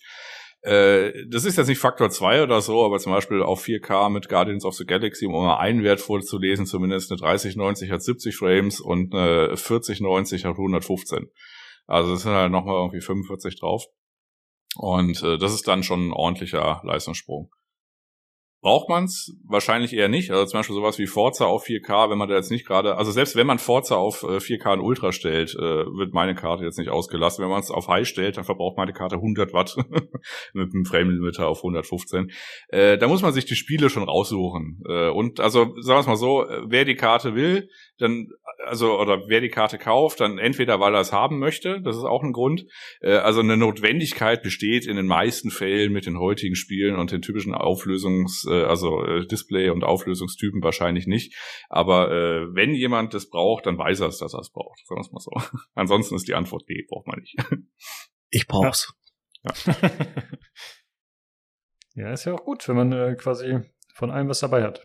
Mit Nino haben wir den Enthusiasten, der es braucht. Ja, ähm, ich habe noch, äh, Nvidia hat ja drei Karten vorgestellt mit Launch. Ähm, das war die 4090, äh, die 4080 mit 16 Gigabyte und die 4080 mit äh, 12 Gigabyte. Ähm, interessanterweise hat ähm, Nvidia, nachdem sie so ungefähr festgestellt haben, dass die ähm, 4080 mit 12 Gigabyte ähm, 30 Prozent weniger Leistung als die 4080 mit 16 Gigabyte hat, äh, die einfach nicht gelauncht.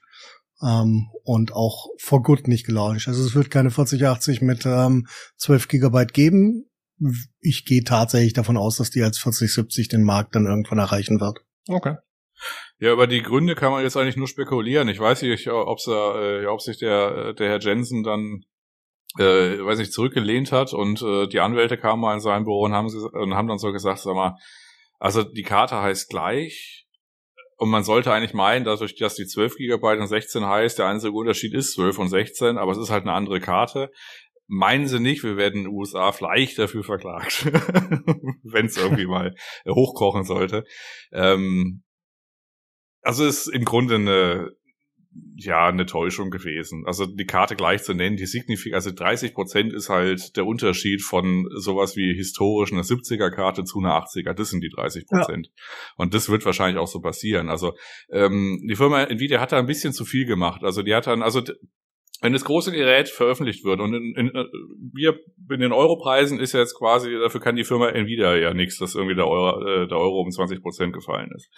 Aber äh, also die UVP in, in, Dollar, die war ja eigentlich nur 100 Dollar mehr zu dem, was in 3090 aufgerufen war. Äh, Karte. Das ist halt eine Karte, die ist äh, nicht mit also die ist äh, halt nicht vernünftig, aber darum geht's ja auch gar nicht. Und das ist dann auch wurscht, ob die jetzt, weiß ich, 1600 Dollar kostet oder irgendwie 1800 Dollar ist. Den Leuten dann auch Latte.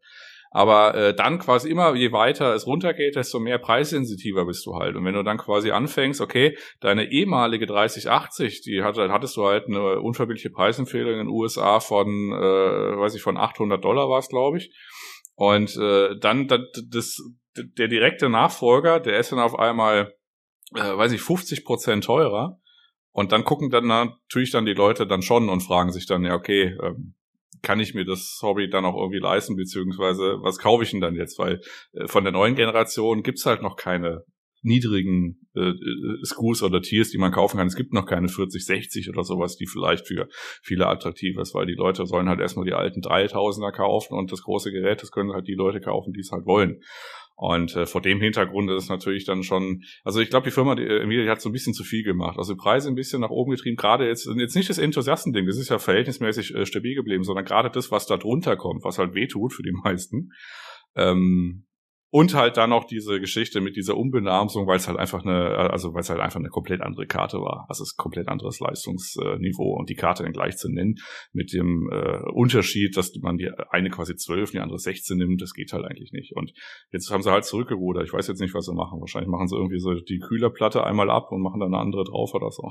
Ist ja einfach nur mit dem Magnet gehalten. Da wo es draufsteht, kannst du einfach was Neues einklipsen.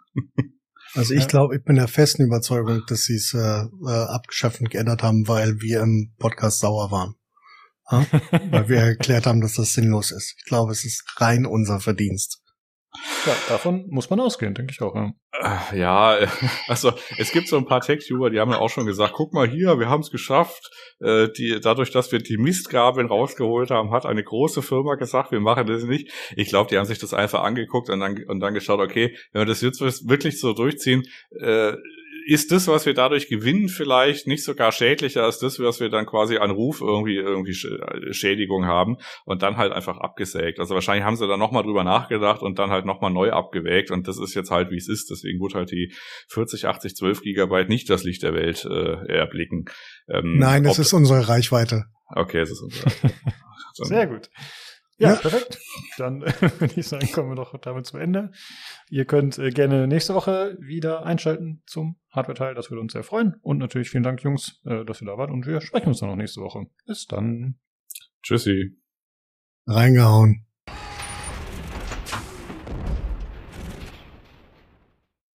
Ja, gut, das war der Hardware-Teil. Und dann kommen wir jetzt zu den News. Und zwar zum einen die Short News. Äh, Star Trek Resurgent wurde verschoben auf den 23, äh, April 2023. So wie alles. Ja, hm. zumindest auf 2023, ja. Dann wurde Marvels Spider-Man Miles Morales angekündigt, wann das für den PC erscheint. Das ist am 18. November bereits diesen Jahres. Und außerdem wurde Need for Speed Unbound jetzt schon vor zwei Wochen angekündigt. Das ist von äh, Criterion Games und hat irgendwie so eine Comic-Optik mit Overlays und so, so ein bisschen Anime-Style oder Comic-Style. Das ist äh, ungewöhnlich, aber sieht gar nicht mal so interessant aus. Aber dadurch, dass wir halt alle nicht so die Rennspielaffinen sind, haben wir gesagt, wir packen das in die Short News. Und Release ist da schon am 2. Dezember auch, was irgendwie ganz schön kurzfristig ist. Mal gucken, ob das was wird. Ja. Need for Speed halt, ne? ja, das waren die Short News und da kommen wir zu den anderen Themen und wir haben hier ein bisschen was äh, Kurioses heute mal auf dem Tableau und zwar geht es um äh, Geruchs-VR. Das sind nämlich, äh, da geht es um diese Olfaktometrie, die ich anfangs erwähnt habe. Äh, und zwar ist das äh, ja ein Gerät, was jetzt äh, hergestellt wurde und im 3D-Drucker produziert werden kann. Also die Geräte gibt es natürlich schon länger, aber das ist jetzt halt so eine 3D-Druck-Variante. Die wurde in Kooperation der Unis Stockholm und Malmö produziert. Und äh, das Ganze, die Zeichnung und der Code sind halt als Open Source, Source verfügbar. Also Daniel, du hast ja einen 3D-Drucker, du könntest sagen, hey, ich druck mir das Ding aus. Und äh, als Beispiel wurde zum Beispiel ein Spiel genannt, in dem man dann Weinproben verkosten könnte, also riechen könnte. Und äh, da ist es halt so, dass dieses Olfaktometer mit dem VR-Controller verbunden ist und wenn man dann den Controller auch hochhebt, dann kommt da eben so ein Geruch raus. Und das sind wohl so verschiedene Kammern, die da drin sind in dem Gerät, äh, vier Kammern, glaube ich. Und da gibt es dann halt die Möglichkeit, die durch so Klappen verschieden zu kombinieren und dann kann man wohl verschiedene Gerüche produzieren. Und ich fand das eigentlich nur witzig, weil man hat ja schon öfter mal über Geruchsfernsehen oder irgendwelche Sachen hat man ja schon mal bestimmt gehört, so ein Be Begriff so. Und äh, ich habe überlegt, welches aktuelle Spiel bräuchte denn Geruchs-VR? Wofür könnte man das gut einsetzen? Fällt euch irgendwas ein? Ja, Scorn. Ja. Okay. Das ist direkt ein richtiges Brett, ja. Würde ich auch sagen. Ja, okay. Also so Eisengeruch, also quasi Blut. Äh, ja, nee, wir brauchen es gar nicht weiter ausführen, aber das äh, mhm. ist auf jeden Fall schon fies, weil das war auch mein Gedanke. Die Idee ist ja richtig cool, aber wo willst du das einsetzen? Ne? Also vielleicht in sowas wie Mario oder. Äh, du riechst an Pilzen. Stimmt. Aber halt viele der Spiele sind ja eigentlich ziemlich brutal und wahrscheinlich auch geruchstechnisch, was man da so auf dem Bildschirm hat, das will man gar nicht in der Wohnung haben. So.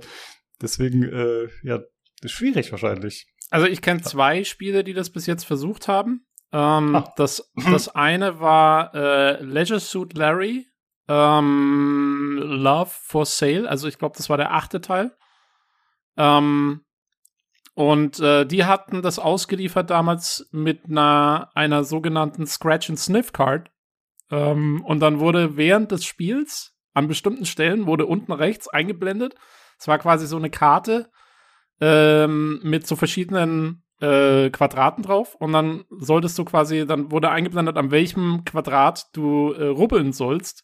Und dann kam da halt quasi ein Geruch raus. Und es war also von allem von Sonnenöl auf dem Sonnendeck, da war man ja auf so einem Kreuzfahrtschiff unterwegs, mhm. äh, bis zu verschiedensten richtig ekligen äh, Sachen.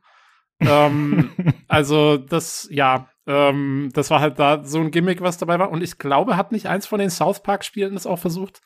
Äh, ja, so also auf irgendeiner Messe, da hatten die das dann mit Nosolus Rift aufgebaut, was genau. dann für realistische Furzgerüche gesorgt hat. Sehr richtig. Ähm, ja, also es ist witzig, äh, immer wieder ein gutes Gimmick. Ich meine, also es ist absoluter Bullshit halt, ne, die Idee. Weil, wie du sagst, die meisten Gerüche, um die es hier geht, sind wahrscheinlich eher unangenehm. Wer will das schon? Ich will's nicht. Ähm, und ja, also es ist einfach nur ein Gimmick und völliger Schwachsinn. Äh, kurioses Detail, ähm, das Ganze nennt sich in der Wissenschaft, nennt sich dieses System ein sogenannter Olfaktometer. Ähm, wir haben die in der Arbeit. Tatsächlich. Ach. Ja, gibt spezielle äh, Ventile für, die nennen sich Solenoid Valves. Ähm, und die baust du zusammen mit so Fläschchen, wo diese Geruchsproben drin sind und dann schließt das Ganze an ein Arduino-Board dran, äh, programmierst ein bisschen rum, wie die, wie diese Valves zu funktionieren haben, wie du die triggern willst und so und fertig ist das Ding. Ist jetzt keine große Sache. Ähm, also, äh, ja, ist jetzt nicht die neueste Idee, aber halt äh, in die machen es halt quasi in Verbindung mit, ich nehme an, das Teil ist so, dass man es an eine VR-Brille dran bauen kann, oder? Wenn es schon. Äh, an den Controllern, ja. Ach so, also, okay, okay, okay. Ja, also, also es reagiert auf die, es reagiert auf den Controller, aber, ähm, also wie baut man sich das Ding an die Nase hin? Ach so, und ich glaube, es ist tatsächlich in diesem Beispiel am Controller dran, genau. Wenn du mal den Link anschaust, da ist es halt, weil du quasi das Weinglas in der Hand hast und dann hebst du es halt ach so, hoch mit ach dem so, Controller und dann. Oh, okay, okay, okay. Das, das klingt ja. dann ja wie ein Aufsatz für eine V-Mode oder so. Ja. Ja, genau. Naja, aber da das ja 3D-Druck ist, kann man das ja wahrscheinlich auch modular gestalten, so dass es dann an der mhm. Brille dranhängt, wenn man das will, wenn man die permanente Dröhnung will. genau, je nachdem.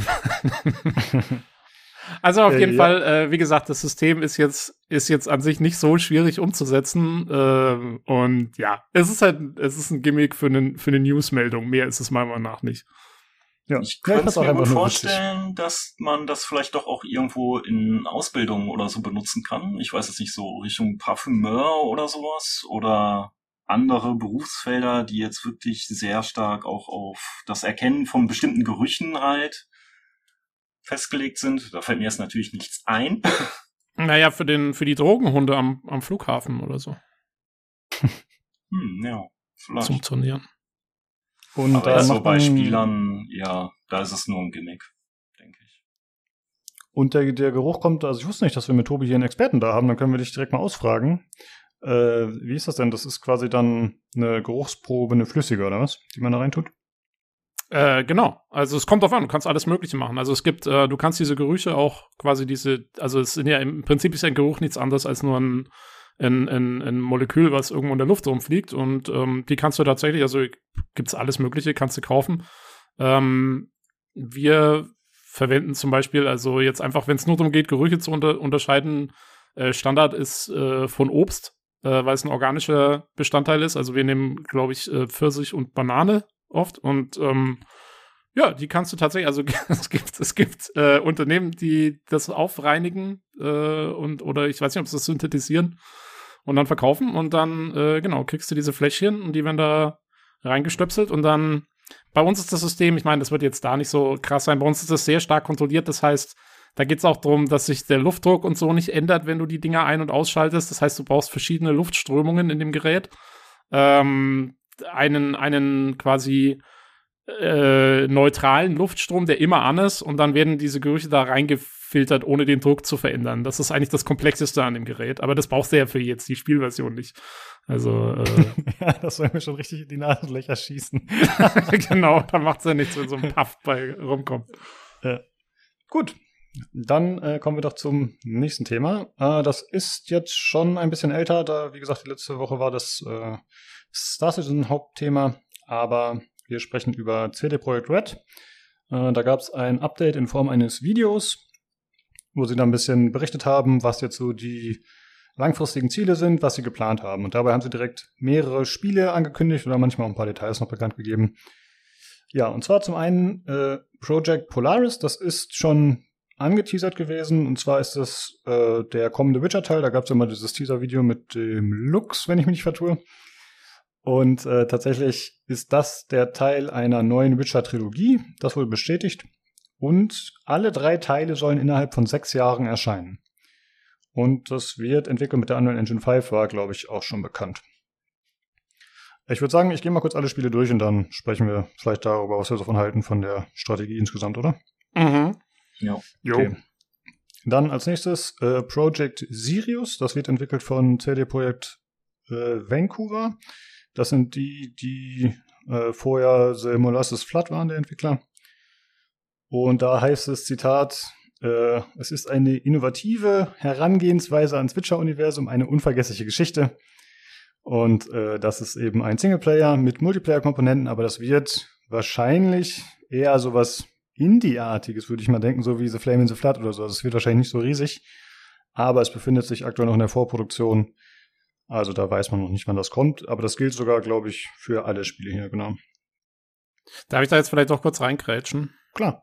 Weil, also zumindest so wie ich es interpretiert habe von dem Video, sagte er eher so, es wird Multiplayer, es wird auch eine Singleplayer-Kampagne geben, aber es wird eine Multiplayer-Experience. Also ich hatte zumindest das Gefühl, dass der Fokus bei dem Spiel eher so auf Multiplayer liegen wird.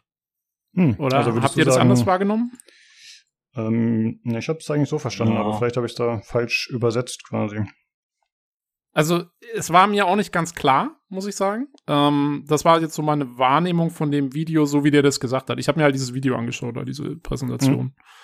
Ähm, mhm. sich, sicher ist, ist auf jeden Fall mal noch gar nichts. Deswegen hatte ich eher so das Gefühl, naja, vielleicht wird es irgendwie so eine Art Koop-Ding oder so. Und dann ist halt irgendwie noch eine Singleplayer-Kampagne mit dabei. Aber mhm. who knows? Also genaues wissen wir ja noch nicht. Genau. Ähm, dann noch Project Canis Majoris. Das wird ein storylastiges Singleplayer Open World RPG im Witcher-Universum. Äh, das Ganze wird extern produziert. Äh, und das ist ein Studio ehemaliger Witcher-Entwickler. Ich weiß gerade nicht, wie das Studio heißt tatsächlich. Weißt du das zufällig, Tobi? Nee, ne? Äh, nee, ich komme auch gerade nicht drauf, sorry. Okay, kein Problem. Und dann äh, Project Orion, das war nicht überraschend, denn es handelt sich um einen Nachfolger zu, Cyberpunk 2077. Wird, soweit ich weiß, ebenfalls auf der Unreal Engine 5 entwickelt. Konnte ich zwar nichts zu finden, aber ich glaube, sie hatten sich schon mal dazu geäußert eigentlich, äh, dass sie ja eben weg wollten von ihrer Red Engine für dieses Open World Zeugs. Deswegen gehe ich davon aus, dass das auch Unreal Engine 5 sein wird. Äh, und dafür wird das Cyberpunk-Kernteam von Polen umziehen nach Boston und werden da eben in dieses äh, neue Studio, glaube ich, sogar mit eingegliedert, das CD Projekt hat North America Team. Und es wurde nebenher, das war, glaube ich, nicht in dem Rahmen, aber es wurde noch ein Cyberpunk-Buch angekündigt tatsächlich. Also jetzt äh, nach dem Anime wird noch ein bisschen anderes Zeug mit angekündigt. Das heißt, äh, da kann man auch mal schauen, was da kommt, diese Novel. Achso, den Namen gibt's auch schon, Moment. Äh, no Coincidence heißt sie, genau. Und dann wurde noch angekündigt Project Hader. Das ist tatsächlich die erste eigene IP von CD Projekt Red. Also die haben ja bisher immer nur Auftragsarbeiten, oder nee, nicht Auftragsarbeiten, aber die haben bisher immer nur auf bestehenden Marken aufgebaut, also sich dafür die Rechte organisiert, wie eben The Witcher oder Cyberpunk und haben dann dazu Dinge entwickelt. Aber jetzt planen sie halt ihr eigenes erstes Ding. Da sind sie wohl seit Ende 2021 in der Konzeptphase. Also noch sehr, sehr früh und das Spiel befindet sich noch nicht mehr in der Entwicklung. Also theoretisch äh, kann es wahrscheinlich auch sein, dass das äh, sich noch zwölfmal ändert, bis es dann erscheint oder dass es vielleicht sogar gar nicht kommt. Also da darf man sich jetzt noch nicht drauf freuen, würde ich mal sagen. Äh, außerdem gibt es noch eine Meldung, die auch parallel dann erschien, dass der Marcin Iwinski, das ist der Typ, den man vielleicht kennt aus manchen Cyberpunk-Memes, der so ein bisschen aussieht wie David Getter, der CEO von CD Projekt Red, äh, der tritt eben von dieser Position zurück und geht jetzt äh, in den Vorstand, beziehungsweise wird Vorstandsmitglied des Aufsichtsrates äh, und wird das dann quasi von da aus überblicken und das heißt, er wird da für Qualität und so weiter sorgen. Ja, mal schauen. Ja, ja. Genau. ja, und ich finde, äh, Qualität ist auch ein gutes Stichwort, denn ich habe das so gelesen und das erstmal dachte ich mir krass, okay, dass sie erstmal so viel ankündigen. Ich glaube, das ist ja erstmal wieder eher, das ist ja nicht für uns Spieler, dass sie das machen, sondern das ist halt eher für die Leute, die Geld investieren sollen, denke ich mal. Und äh, ja, ich habe mich so gefragt, wie wirkt sich das wohl auf die Qualität aus? Also man kann natürlich drüber streiten, okay, Cyberpunk, wie war da die Qualität? Ah, ich habe ein bisschen Angst, ehrlich gesagt, dass die sich äh, übernehmen, zu viel in zu viele Richtungen gehen und vielleicht äh, ja dadurch die Qualität langfristig tatsächlich äh, darunter leidet. Habt ihr da auch die Befürchtung, Tobi? Ähm, naja, also ich sehe es jetzt erstmal halb so wild, weil es ist wirklich, also ich meine, es ist jetzt so ihr, ihre Roadmap für die nächsten zehn Jahre oder so. Und du musst ja, ich glaube, du musst einfach auch ziemlich viel erstmal so planen oder irgendwie so anleiern, weil es dauert eh immer alles lange genug, bis es irgendwo hinführt. Und dann, was dann letztendlich bei rumkommt und so, das wird man sehen. Ich meine, äh, ich kann mich noch daran erinnern, was alles schon von anderen Studios irgendwie langfristig geplant und in Aussicht gestellt wurde. Also ich gehe nicht davon aus, dass wir wirklich alles, was da jetzt besprochen wurde, äh, wirklich sehen werden bis zum Ende. Ich nehme an, dass die diese neue Witcher-Trilogie, das erschien mir noch mit am konkretesten. Also ich denke, da wird's jetzt dann, da wird's auf jeden Fall, das ist schon relativ weit gediegen, habe ich so das Gefühl. Also das Polaris. Ähm, ich könnte mir auch vorstellen, ich meine, dann diese anderen beiden Projekte, die sind ja externe Studios. Also das kann man schon auch machen, je nachdem, wie viel CD Projekt da dann wirklich genau selber involviert ist. Ähm, was, also das Projekt äh, Sirius da mit seiner Multiplayer-Komponente macht für mich auch noch sehr viel Sinn, äh, weil das ist dann ein bisschen anderer Ansatz und so. Das kann man schon machen. Ähm, und ich meine, CD Projekt hatte ja noch nie so ein richtiges Multiplayer-Ding und mh, mm, sehen wir es, wie es ist. Damit kann man einfach gut Kohle machen auch. Also, äh, das denke ich, werden sie sicherlich auch durchziehen. Ähm, was mir noch mit am komischsten vorkommt, ist dann dieses Canis Majoris, weil, äh, also, da heißt ja nur ein Singleplayer Open World RPG im Witcher-Universum. Ja, das ist doch Polaris schon. Oder nicht? ja, stimmt, ja. Also es ist so ein bisschen redundant, finde ich. Ähm, jetzt weiß ich nicht, wie da der Zeitplan sein soll, aber Polaris ist ja auch schon, da kommen ja drei Spiele sozusagen. Also es wird ja nur das erste von drei Spielen. Also ja, äh, da bin ich mir wirklich sehr unsicher, wie genau sie das irgendwie da mit rein verwursten und wie da der Plan aussieht. Deswegen ist das für mich eigentlich noch so mit der größte Wackelkandidat. Ähm, und dann, ja, Nachfolger zu Cyberpunk. Ich meine, wir haben jetzt gehört, Cyberpunk lief jetzt erstaunlich gut mit der Serie, die jetzt anfing und so. Also macht für mich schon Sinn, da dann über einen Nachfolger zumindest langsam nachzudenken. Und es wird ja auch die Jahre dauern, bis der, äh, bis der dann wirklich mal so richtig in Entwicklung geht überhaupt. Ähm, ja. Da haben sie noch Zeit. Und dann, ja, dieses Project Hater, das ist halt noch so vage. Ich meine, da muss man mal abwarten. Also, ich wäre natürlich gespannt. Also, eine eigene IP, eine neue von CDPR, habe ich jetzt, ja, wäre ich dabei. Es gab auch schon Gerüchte, dass es eventuell auch so ein bisschen dann in die Sci-Fi-Richtung geht. Ähm, habe jetzt auch nichts dagegen. Ich meine, jetzt kriegen wir erstmal Starfield, kommen wir gleich dazu, aber äh, könnte auch irgendwas anderes sein, who knows. Ähm, also, ja, aber das, ja, also die, also Cyberpunk und die neue IP sowieso, das wird alles noch ewig dauern. Äh, wie gesagt, am meisten verwundert mich, dass sie zwei Open-World-RPGs im Witcher-Universum machen sollen, von dem der andere noch zwei Nachfolger kriegen soll. Das ist ein bisschen viel. Das andere hm. passt, finde ich. Stimmt, hatte ich gar nicht so gesehen, aber ja, eigentlich ist es ja eine ziemliche Überschneidung. Ja, wie ist es denn bei dir, Daniel? Ich weiß, dass du ja mit Cyberpunk nicht so zufrieden warst. Ne? Wie, wie ist deine äh, Beziehung zu CD Projekt Red aktuell und äh, wie siehst du das so? Äh, ich sehe den Entwickler inzwischen natürlich ein bisschen kritisch an, nachdem was die sich ja mit Cyberpunk geleistet haben. Deine Beziehung zu CD Projekt Red ist inzwischen äh, It's Complicated. Ja. auf, auf, dem Facebook-Profil. Genau. Ähm, nein, also es ist wirklich eher so, dass ich denen nicht gerade alles glauben würde, was die irgendwie raushauen oder so. Und diese Sache auch von, das Management hat immer recht. Wir haben ja gesehen, wo das hingeführt hat. Ähm, ich finde jetzt auch so hier bei dieser ganzen Liste, die wir haben, das ein bisschen, keine Ahnung, aber es wirkt auf mich ein bisschen übersättigt an Witcher-Kram. Geht das bei mhm, mir so mhm. oder auch euch? Es ist ja hier Witcher drei Teile, hier Witcher unvergesslich, äh, hier Witcher Open World. Äh, ich weiß nicht recht, aber ich finde das ein bisschen viel. Ja, ja, kann ich verstehen. Also sie haben ja auch in letzter Zeit schon, oder was heißt in letzter Zeit, in den letzten Jahren, dann schon parallel immer was gemacht. Ne? Sie haben ja Gwent, sie hatten das Thronebreaker, was der Tobi mal reviewt hatte, und halt noch so Witcher. Gab es sonst noch irgendwas, Tobi? Äh, nee, sie haben ja jetzt noch ein Free-to-Play-Ding, glaube ich, für Gwent noch rausgehauen, so ein Roguelike-Abart von Gwent. Also ein Roguelike-Kartenspiel. Hm.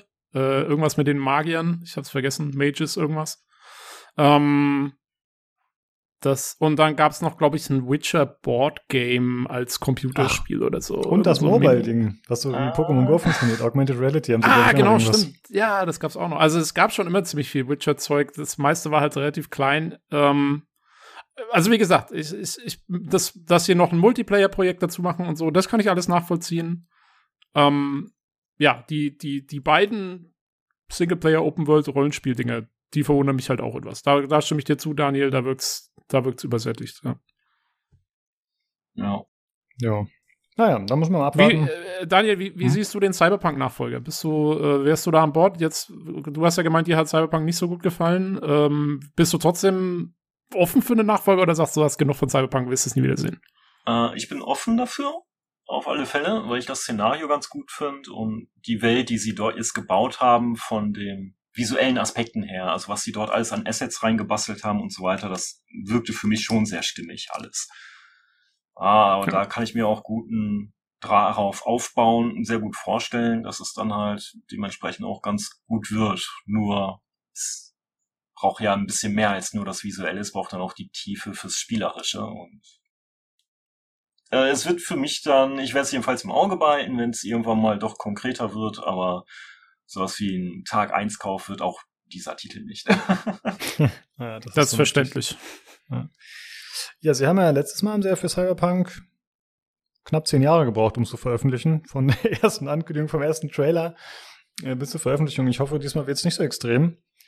Ja. Aber Tobi hat natürlich insofern recht, dass äh, auch noch einige andere Spiele vorher mit The Witcher. Aber ich glaube, die sind ja mittlerweile so groß und das heißt ja hier, das kommt von äh, dem North America Team. Dann wird das ja hoffentlich irgendwann parallel erscheinen oder zumindest nicht in so großen zeitlichen Abständen.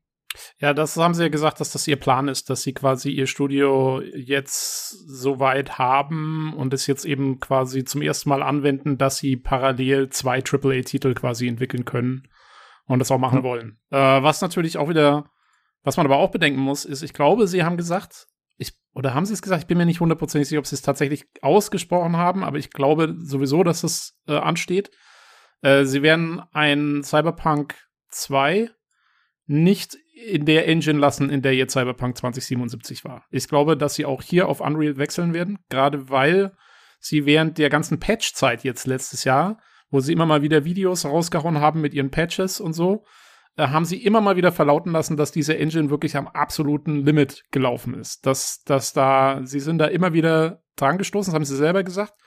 Und ich glaube, dass sie für den zweiten Teil nicht bei der Engine bleiben. Und das würde bedeuten, dass sie quasi schon so ein bisschen von vorne anfangen müssen. Ne? Also sie können nicht einfach ja. sagen, hey, wir machen, wir machen irgendwie, keine Ahnung, wir bauen drei neue Stadtteile äh, und machen eine neue Story und dann ist das Spiel fertig in zwei Jahren. Ähm, ich, also davon gehe ich nicht aus. Finde ich aber ehrlich gesagt auch besser, weil dann die ja. Gefahr nicht besteht, dass man eben auf dieses komische, krüppelige Open-World-Gerüst aufbaut, sondern dass man gezwungen ist, es nochmal neu zu machen und dann hoffentlich sich entsinnt, was bei Cyberpunk alles nicht so gut funktioniert hat in der Beziehung und dass man dann sagt, hey, äh, das machen wir jetzt von Anfang an besser. Ja, ja sehe ich auch so. Was? Aber die hätten doch die Engine einfach weiterentwickeln können. Das hat doch auch schließlich ein anderer Entwickler getan. ja, ja, das kann man machen. Äh, ja, ja, genau. Muss aber nicht. Das ja, sie okay, machen wie, per ähm, wie Piranha Bytes. wie Bethesda. ja, stimmt. Ja, genau. Ach so, jetzt verstehe ich erst, was Daniel wollte. Er wollte quasi überleiten. Oh, oh. zum nächsten Thema. Oh, Mann, Mann, Mann, genau. hey, völlig, völlig über unseren Kopf gegangen hier. ja. Ja, Tobi, dann leg mal los. Was hast du für uns? Ach so, äh, ist ja mein Thema. ähm, ja, äh, und zwar, äh, also ich weiß nicht, ob es wirklich eigentlich ein News-Thema wert war, aber ich muss leider mein Fanboy-Tum etwas raushauen. Todd ist zurück. Todd ist zurück. ähm, Nein, wir haben, äh, wir haben, also Todd Howard hat ja gemeint, ähm, während seiner tollen Gameplay-Präsentation für Starfield auf der E3, dass sie übers nächste, jetzt dann über die nächsten Monate und so werden sie uns immer mal wieder neue Updates geben und neue Infoschnipsel zu Starfield und man wird irgendwie neue Sachen hören. Und was hat man bis jetzt gehört? Nichts hat man gehört. Todd hat uns alleine gelassen für diese ganze Zeit. Und ähm, ja, jetzt haben wir zumindest, letzte Woche gab es mal ein fünfminütiges Video von Bethesda, so ein, so ein selber gemachtes, wie sie auch schon im letzten Jahr immer mal wieder zu so Teilaspekten rausgehauen hatten, äh, wo äh, Todd irgendwie Fragen, ich sag's mal in Anführungsstrichen, ne, Fragen aus der Community beantwortet, die natürlich von Bethesdas Community Managerin selber gestellt wurden. Und ja, ob die wirklich aus der Community waren, who knows, ist auch egal. Aber es waren ein paar ganz interessante Infoschnipsel drin. Und zwar ähm, Ganz interessant fand ich, sie haben gefragt, was die Inspirationen waren für Starfield und er nannte zwei Sachen. Äh, zum einen Traveler, das ist ein Pen-and-Paper-Rollenspiel aus den 80ern, glaube ich, auch so. Ähm, was auch so eher so ein bisschen Hard Sci-Fi war damals, also so ein bisschen Expanse-mäßig oder so. Ähm, und das andere, was eigentlich sehr interessant war, war auch ein Computerspiel aus, ich weiß nicht, ich glaube auch den 80ern, namens Sundog und ich habe ähm, auf YouTube, können wir auch mal verlinken, habe ich ein Video gefunden, wo irgendeiner das mal äh, spielt in so einer Art Retro-Play, Let's Play-Ding. Ähm, und das ist wirklich witzig, äh, sich das anzuschauen, weil das ist tatsächlich eigentlich fast schon wie ein Bethesda-Game. also mit, mit Technologie der 80er natürlich. Es ist alles so Strichchen-Grafik und man ist so ein Strichmännchen. Aber man kann durch sein eigenes Raumschiff laufen, wie äh, fast so ein bisschen wie ein FTL, also in Faster Than Light äh, und kann da irgendwie die einzelnen Systeme anschauen und auch Reparaturen machen und dann kannst du überall landen und dann hast du so, so Städte aus der Ob aus, aus der Draufsicht, äh, in der du da mit so einem Strichauto durchfährst und dann musst du irgendwo parken und so. Es ist super, äh, äh, super detailreich auch irgendwie, indem also wenn du dein Auto nicht an der richtigen Stelle parkst, am richtig auf verschiedenen Planeten kriegst du dann Parking äh, Parkscheine sozusagen, also hier so Tickets. Äh, und so, also es ist echt verrückt. Und äh, also es ist echt witzig, weil es sieht wirklich aus wie ein Bethesda-Game aus den 80ern. Es ist äh, ziemlich verrückt. Ja, und, ähm, ich sehe das gerade hier in YouTube, weil du hast ja gerade Faster Than Light erwähnt. Mhm. Und das Spiel heißt ja Sundog The Frozen Legacy. Und am Anfang mhm. gibt es ja auch so ein Bildschirm, wo dann FTL nochmal steht. Also vielleicht ist da eine gewisse Inspiration oh. da gewesen. Das ist natürlich äh, hart kombiniert, ja, stimmt so. Ja, ja, ja, ja, wer weiß. Äh, ich habe jetzt selber Faster Than Light nie richtig gespielt. Ich glaube, da ist man ja nur auf dem Schiff unterwegs, ne? Da kannst du nicht ja, ich schon. oder so. Ja. Also hier ist dann noch mal, das, das, hat, das hat super viele Systeme, dieses Spiel. Und ähm, ja, fand ich, fand ich sehr lustig, äh, sich das anzuschauen. Äh, genau, also das hat er auf jeden Fall erzählt, der gute Tod. Und ähm, dann haben sie ihn eben gefragt, ob, ob quasi Starfield ein Hard, also eher Hard Sci-Fi wird. Also eher quasi Hard Sci-Fi ist ja glaubwürdigere Sci-Fi, die eher in der Jetztzeit verankert ist und nicht also quasi, ne, so wie The Expanse zum Beispiel, wo man so eine direkte Linie ziehen kann von was es gibt's heute zu was gibt's dann in 300 Jahren äh, versus, sagen wir mal, Star Trek oder so, wo es dann einfach so die, also ich meine, irgendeine magische Technologie gibt's immer, ja, sonst funktionieren die Szenarien nicht, gibt's auch in The Expanse.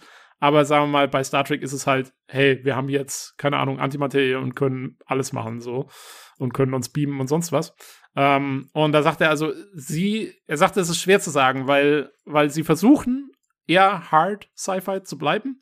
Aber er sagte auch, es ist halt ein Computerspiel. Und sie müssen die Spielmechaniken berücksichtigen. Und als Beispiel nennt er da den, das, das, den Treibstoff, äh, wo er sagt, sie haben das jetzt erst umgestellt. Er hat gesagt, sie hatten ursprünglich ein System, wo wenn du, wenn, wenn dir der Treibstoff ausgeht, dann strandest du halt auch. Aber es geht halt nicht, weil es ist halt ein Singleplayer-Spiel.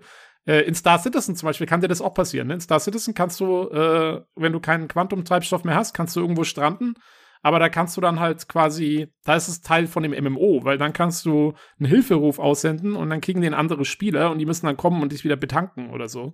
Ähm, das heißt, da ist das Teil des Spielprinzips, was natürlich in Starfield als Singleplayer nicht geht. Deswegen hat er gesagt, das haben sie jetzt zum Beispiel umgestellt, so dass dein Treibstoff nur ausmacht, wie weit du kommst. Äh, und du kannst aber auch ohne Treibstoff dann wieder weiterfliegen. Also, das ist so ein bisschen der Unterschied, äh, wo es halt nicht so, ja, wo sie da so, so Kompromisse gemacht haben und so. Aber im Großen und Ganzen sagt er eben, er will es eher äh, so, so, äh, ja, realistisch in Anführungsstrichen halten wie möglich. ähm, ja. Muss man mal gucken, ne, inwieweit das äh, funktioniert. Also ich kann es mir gar nicht so gut vorstellen, ehrlich gesagt, in so einem Bethesda-Game, dass ihnen das gut gelingt, aber mal gucken.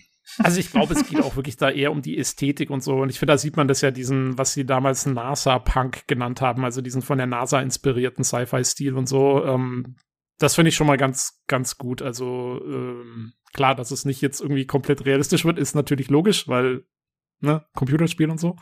Aber äh, ja, so so weit sie können, glaube ich. Also, genau, das hat er gemeint. Und dann hat er noch ein bisschen was verloren zu diesen Trades, was ich sehr interessant fand. Also, man kann ja, haben wir das letzte Mal oder haben wir in der E3-Demo ja gesehen, man kann bei der Charakterentwicklung, äh, kann man diese Trades auswählen. Zum Beispiel äh, so Sachen wie, äh, keine Ahnung, du hast ein Haus, aber auch eine Hypothek. Also, dass du irgendwie mit einer Million Schulden anfängst, aber dafür hast du halt schon ein Haus irgendwo auf einem Planeten.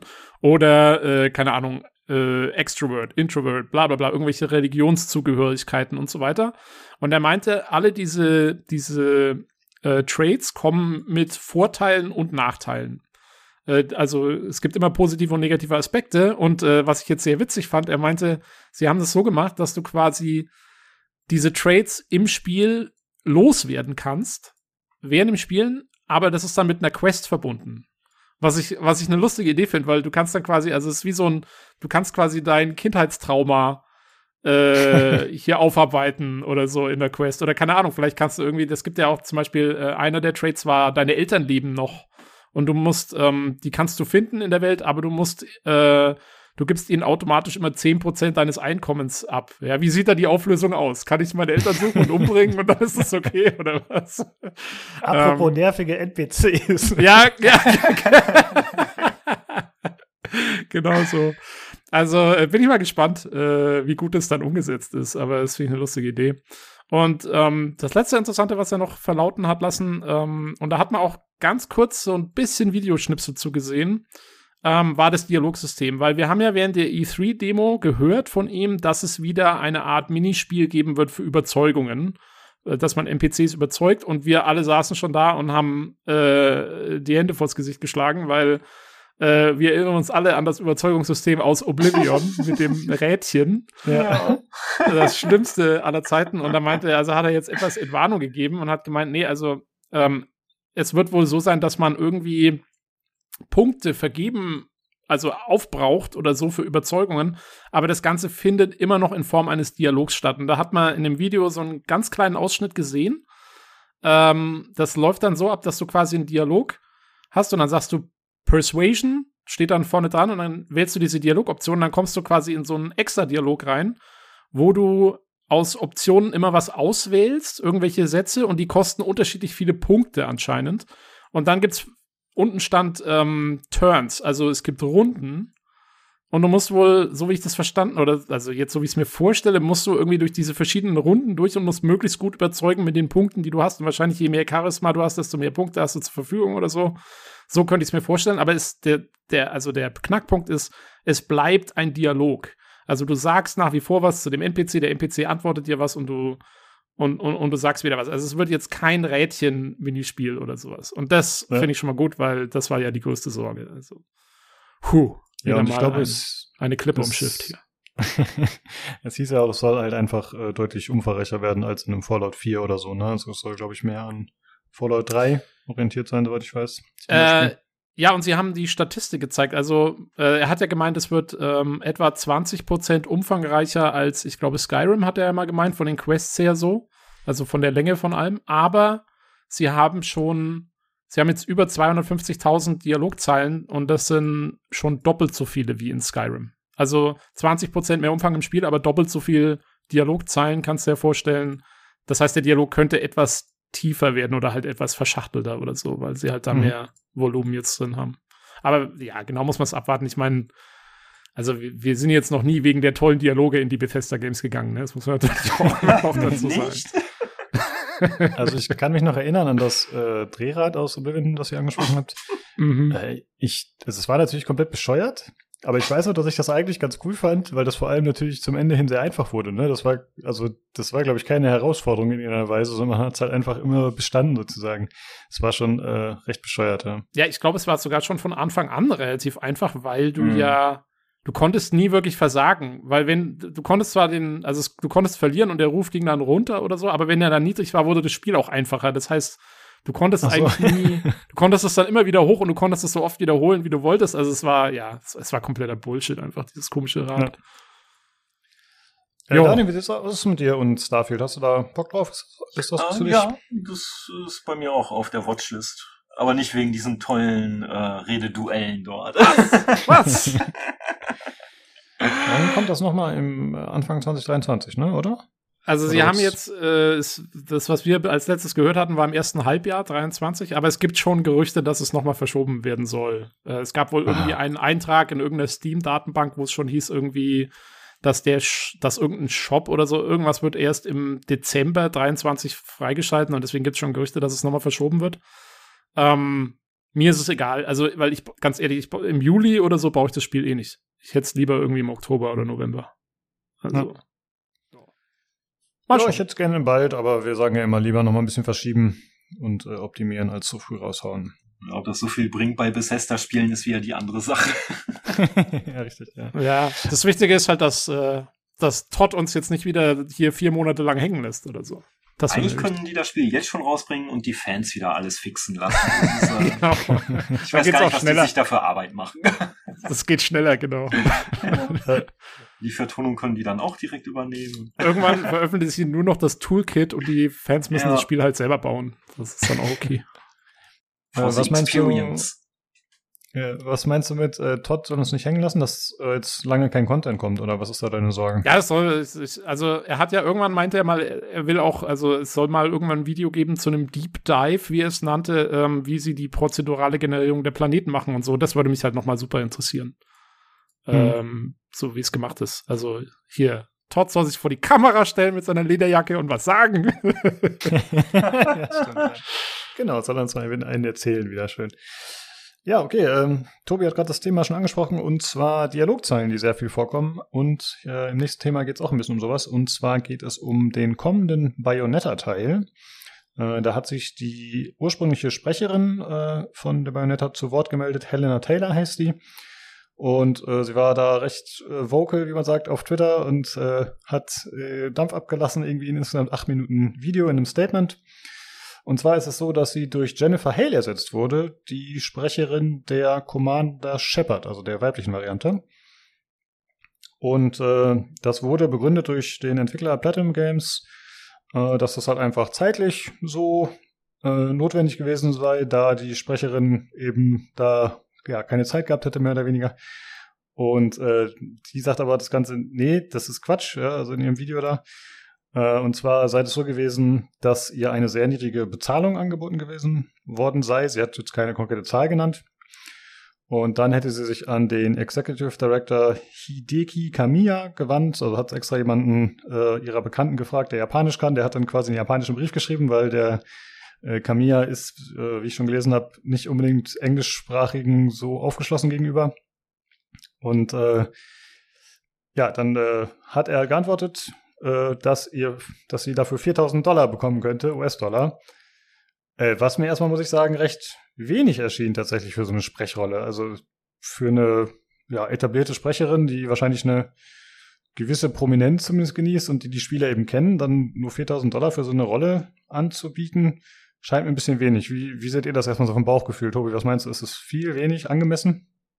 Ich habe keine Ahnung. Ich finde es, es super schwer einzuschätzen, diese ganze Situation, weil man weiß einfach zu wenig. Das ist, ähm, ich habe keine Ahnung, was die normalerweise verdienen. Ich weiß, äh, ich weiß von Jennifer Hales ähm, Account ironischerweise äh, so ein bisschen wie diese ähm, Aufnahmen ablaufen. Also sie, die hat mal erzählt, auch im Zuge von irgendwelchen Mass Effect Geschichten und so.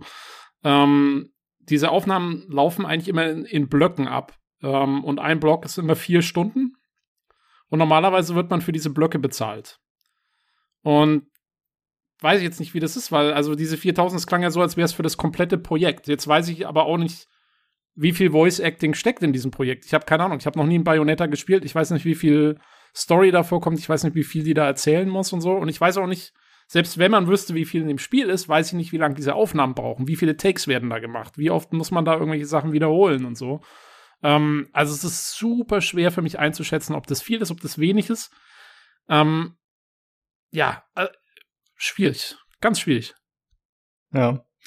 Ähm, ja, da, ich finde, du hast schon ganz gut zusammengefasst. Dadurch, dass sie halt nur diese 4000 Dollar als einzige konkrete Zahl genannt hat, äh, ist halt alles ein bisschen, ja, muss man ein bisschen rumrätseln. Was würdest du sagen, Daniel, vom Bauchgefühl? Sagst du, es ist angemessen oder wie sieht's aus? Ich weiß nicht, also mir erscheint das schon wenig, weil ja Bayonetta ist ja eher so eine Hausmarke von diesem Entwickler und auch nicht gerade das Erstlingswerk von dieser Serie jetzt mal, also schon eine, die etabliert ist. Und wenn sie da wirklich eine Hauptrolle drin hat, sollte die dann auch dementsprechend halt honoriert werden. Da kann man ja auch gleich dann irgendwie, ich weiß nicht, David Hater oder so, der wird mit Sicherheit mehr kriegen dafür, dass dann halt immer ein und dieselbe Rolle halt spricht und nicht halt dann, hier hast du mal 4000 Euro und spreche mal eben mal hier da eine tolle Rolle und fertig. Hm. Das, äh, also ich verknüpfe so, so ein bisschen mit der Wertschätzung ihr gegenüber jetzt. Und das sieht da ziemlich niedrig aus, als würden sie dann, ja, es wird wie so ein bisschen ausnutzen. Ne? Wir bieten dir hier ein bisschen Geld für eine, für ein Spiel, was uns viel einbringen wird, weil es ja bereits etabliert ist, von dem wir wissen, dass Fans es mögen, wo auch Fans danach halt rufen, dass sie gerne was Neues haben. Äh, keine Ahnung, also es, äh, klar, natürlich fehlen einem jetzt halt hier drumherum die ganzen Sachen, aber es ist ja, ja kein kleines Ding, was denen am Ende vielleicht gerade mal so 100.000 einbringen wird. Ne? Ja, also bei mir war es halt, als ich die 4000 gesehen habe, ich dachte, was so wenig? Also wenn, wenn du mich mhm. gefragt hättest, was verdient so eine Hauptrolle, äh, eine Sprecherin, hätte ich gesagt 20.000 oder so. Keine Ahnung. Ich weiß nicht, ob das realistisch ist, aber vom Gefühl her, ne, hätte ich halt einfach gedacht, hey, die, das ist wie gesagt eine Prominenz und die spielt da eine wichtige Rolle, so da kriegt die bestimmt viel Geld. Ähm, ja, aber 4000 ist gar nicht mehr so viel und es gibt hier, äh, Tobi hat es gerade schon angesprochen, diese, ähm, es gibt so eine Liste, wie die bezahlt werden und zwar äh, wurde das auch verlinkt in dem Kotaku-Artikel, wo das Ganze ganz gut aufbearbeitet wurde. Und äh, das Ganze nennt sich SAC, SAC AFTRA und das ist äh, eine Organisation, die eben Leute in der Mediabranche vertritt. Also da geht es dann um, um Sänger, um Tänzer und eben auch um Voice Actor. Das ist jetzt keine offizielle Gewerkschaft, die für alle da ist oder so, sondern scheint muss man halt irgendwie beitreten. Und die haben eben äh, ja so, ein, so eine PDF-Datei, wo dann die Preise aufgelistet sind. Und wenn man jetzt davon ausgehen würde, dass sie 4000 Dollar kriegt, dann wären das ungefähr 12 Arbeitsstunden. Gut, na, da haben wir jetzt wieder das Problem, wir wissen nicht genau, mhm. äh, ja, wie viel müsste sie sprechen und wie lange wird das Ganze dauern. Also du kannst ja jetzt nicht nur sagen, sind äh, drei Sprechstunden im Spiel, dann wirst du für drei Stunden bezahlt man steht ja auch da drin und noch Takes und dann kriegt man wahrscheinlich Regieanweisungen und dieses und jenes. Also das wird ja schon eine gewisse Weile dauern, denke ich mal. Ja. Und äh, sie hat dann tatsächlich, finde ich, das auf Twitter auf eine äh, ziemlich blöde Ebene gezogen. Ähm, und ich kann das mal vorlesen, ich habe das hier übersetzt. Da hätte ich eigentlich Tobi noch drüber lesen lassen sollen, aber ich hoffe, das passt. Äh, ich verstehe, dass das Boykottieren eines Spiels eine persönliche Entscheidung ist, also sagte sie gerichtet an den Spieler sozusagen und dass es diejenigen gibt, die es nicht tun werden. Und das ist in Ordnung. Aber wenn du jemand bist, der sich um Menschen sorgt, der sich für seine Umwelt interessiert, den es kümmert, wem diese finanziellen Entscheidungen schaden, dann rufe ich dich dazu auf, dieses Spiel zu boykottieren. Und ich finde, das ist so eine, so eine doofe Geschichte. Zum einen, weil man halt der Firma und den Mitarbeitern schaden will, mehr oder weniger. Ne? Wenn man sagt, hey, äh, ihr, ihr sollt nicht unterstützt werden. Das betrifft ja mehr als nur den Typen, der die Entscheidung getroffen hat, wie viel Geld sie bekommt. Und zum anderen, weil das so eine, sie holt das auf diese moralische Ebene, ja. Also hier, du Spieler, du bist in der Verantwortung. Also wenn du einer, ein guter Mensch bist, dann kaufst du das jetzt nicht und unterstützt mich damit auf diesem Wege. Und sie hat dann noch gesagt, dann kannst du das Geld ja spenden oder so. Aber das fand ich ganz komisch, weil ich finde, also ihr Anliegen hier, ihr geht's ja nicht super scheiße, nehme ich mal an, ja. Also es gibt ja, also wenn man so anfängt, dass man sagt, hey, äh, das ist absolut nicht okay, dann finde ich, kann man auf ganz andere Ebenen gehen. So deswegen fand ich das ganz, ganz komisch, wie sie das gemacht haben. Und am Ende hat sie auch noch Bibelzitate und so rausgeholt. Das, das war mir alles ein bisschen viel. Ja. Es gibt noch eine ganz andere Ebene von dieser Sache, die auch sehr, sehr merkwürdig ist. Und zwar die Voice-Actorin, die sie ersetzt hat, äh, Jennifer Hale, war 2000, ich glaube, es war 14, 15, 16 sowas, war die sehr prominent auf Twitter und in sozialen Medien und so aktiv äh, für überhaupt die Einrichtung von der Organisation, die du gerade genannt hast, äh, SAG-AFTRA und dass die Voice-Actor da mit reingehen und ähm, bessere Gehälter bekommen. Die war da richtig krass aktiv da drin. Also, und ich kann mir nicht vorstellen, dass die jetzt, also ich keine Ahnung, die wird jetzt auch nicht gewusst haben, was da vielleicht irgendwie alles im Hintergrund abgelaufen ist, aber dass die jetzt irgendwie da quasi mitmachen so oder dass die da irgendwie mit drin oder irgendwas und dass man jetzt da boykottieren muss, halte ich für eine ganz komische Sache irgendwie. Also es passt nicht zusammen. Es passt absolut nicht zusammen, dass äh, dass gerade Jennifer Hale dann sozusagen jetzt den Job übernommen hat oder so oder ihr irgendwie weggenommen hätte oder sowas. Ähm, weil ich glaube, das stand auch im Raum, oder? Dass sie irgendwie für ein niedriges Gehalt dann das gemacht hätte oder so. Ich weiß nicht, ob das auch noch genannt wurde, aber. Ja, sie hat zumindest gesagt, sie will jetzt Jennifer Hale nicht an den Karren fahren, äh. aber zumindest haben die Leute das, glaube ich, so verstanden, ne? dass sie das halt für weniger oder das ah, okay. gleiche Geld macht. Ja. ja. Also, das kann ich mir erstens nicht vorstellen, ähm, weil das auch eine sehr prominente Voice-Actorin ist. Und zweitens eben, also die war ich glaube, die wäre die letzte, die, äh, die würde sich am ehesten auf die Seite von der Taylor stellen, glaube ich, weil, wie gesagt, also das war richtig krass da, was da abgelaufen ist damals. Da gab es ja auch dann einen Streik von Voice-Actern. Ich glaube, 15, 16 war das um den Dreh. Ähm, und so, und da war die voll beteiligt. Also das wundert mich jetzt echt irgendwie in dem Zusammenhang auch. Ich meine, man weiß nicht, ich habe auch gelesen, äh, einer hat spekuliert, dass dieser, dieses Angebot mit den 4000 Dollar, wurde der Taylor nur gemacht, weil man die sowieso loswerden wollte und hat dann Jennifer Hale ein wesentlich höheres Angebot gemacht, weil man die haben wollte. Also es war mehr oder weniger so, die wollten die mehr oder weniger halt raushaben aus der, aus der Rolle und das war ihre Art, sie da rauszuekeln. Das war so eine Verschwörungstheorie dazu. Äh, ja, keine Ahnung. Ich, also es ist echt schwierig, weil man hat auch einfach echt keine Fakten. Das ist, äh, es ist wirklich schwer. Ähm, ja noch ganz kurz zu dem Geld, weil ich es vorher noch nicht gesagt habe. Ich finde auch, also 4000 Euro klingt sehr wenig. Und zwar, weil ich, also ich habe schon Leute gesehen im PC Games Forum auch, die dann mit einem Stundenlohn argumentiert haben und gesagt haben, was, irgendwie, keine Ahnung, 250 Euro Stundenlohn ist doch super oder Dollar Stundenlohn ist doch super viel. Aber so kann man es halt auch nicht rechnen, weil du ja als Voice Actor keine, du hast ja keine Festanstellung. Du kriegst ja, wirst ja für Projekte bezahlt. Und die haben halt dann, manchmal gibt es halt keine Projekte, das heißt, du musst ja anders bezahlt werden, sozusagen.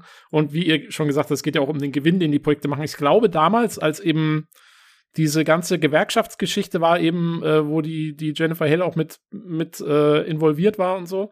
Da hatte ich das halt ein bisschen mitverfolgt, weil die ja, wie gesagt, also die war ja Commander Shepard, Mass Effect, bla bla bla. Und, ähm, und die, glaube ich, haben damals dafür auch gekämpft, dass sie tatsächlich sogar prozentual beteiligt werden an den Projekten, an dem Gewinn, den die Projekte machen. Was natürlich wesentlich besser wäre als irgendwie so eine Festpauschalbezahlung. Äh, ich glaube, das haben sie damals aber auch nicht ordentlich durchgekriegt oder so. Ähm, aber ja, also das Ganze hat sehr viele merkwürdige Ebenen und sehr wenige verwertbare Fakten im Moment leider. Ja. Jetzt hatte sich auch noch ein anderer Voice Actor gemeldet, der äh, in Breath of the Wild eine Nebenrolle hatte, den Rivali oder wie der heißt, hat er gesprochen und noch ein paar andere. Und der meinte, er hat 2.000 bis 3.000 Dollar geschrieben, hat jetzt leider auch nicht geschrieben, wie viele Stunden, aber er hat geschrieben, da er drei Charaktere gesprochen hat, waren es wohl ein paar mehr Stunden. Aber er hat dann auch gesagt, hey, ich habe äh, hier an so einem kleinen Indie-Ding mitgearbeitet und da haben die mir eben auch einen prozentualen Anteil gegeben. Also es scheint halt wirklich echt drauf anzukommen, mit wem man da spricht und äh, was man da so macht. ja. ja. Äh, ja, genau. Und äh, letzten Endes hat die bei ihrem Statement noch gesagt, äh, dass das Ganze zwar legal war, hat sie nur betont, muss man fairerweise sagen, aber eben immoralisch. Und äh, auch der erwähnte Hideki Kamiya, an den sie ja geschrieben hat, hat getweetet, ey, das ist äh, eine Einstellung der Unwahrheit, also das, äh, was sie da macht, so, das soll nicht wahr sein. Mehr hat er aber nicht geschrieben, äh, er könnte halt nicht mehr dazu sagen. Ja, ja hast du dir mal den Twitter-Feed angeschaut, wie der weitergeht so? nee, nicht so groß. Alter, also dem sind die Leute oh. mal so richtig aufs Dach gestiegen, ey. Da sind nur Antworten drunter von wegen halt die Schnauze. Ähm, ja, ja der, halt. Naja, was ich so über den gelesen habe, der hatte ich ja vorhin schon gesagt, so auf englische Leute hat er wohl wenig Lust.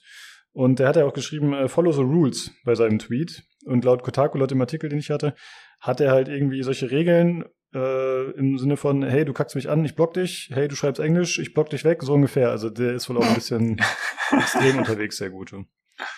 Ja, aber ich wollte mal sagen, alles in allen, also dieses, diese Art, wie die Sprecherin das jetzt gehandhabt hat, die Helena Taylor, ich finde, das ist halt komplett unprofessionell, das auf so eine Ebene zu bringen. Also ich kann natürlich verstehen, dass sie da äh, unzufrieden ist, wenn das wirklich äh, zu wenig sein sollte. Aber wenn, wenn du so agierst, dann als äh, öffentliche Figur, ne, und deinen Arbeitgeber, deinen potenziellen so oder deinen ehemaligen Arbeitgeber so anscheißt, dann bist du ja auch als irgendwie äh, Entwickler oder äh, als jemand, der eben Voice Actor einstellen will, dann denkst du dir bei der, hm, weiß ich nicht, ob ich die jetzt nochmal haben will. Also aber halt auch andere, die das mitkriegen, ne? Das äh, finde ich ungünstig, das so zu machen, auf jeden Fall. Ja, vor allen Dingen, also sie haben, wie gesagt, also es gibt ja diese Organisation SAG-AFTRA, die eigentlich ja dafür da ist, wenn du so ein Problem hast in der Art, dass du über die eine bessere Verhandlungsbasis hast, ohne auch ein NDA zu brechen und, und so weiter.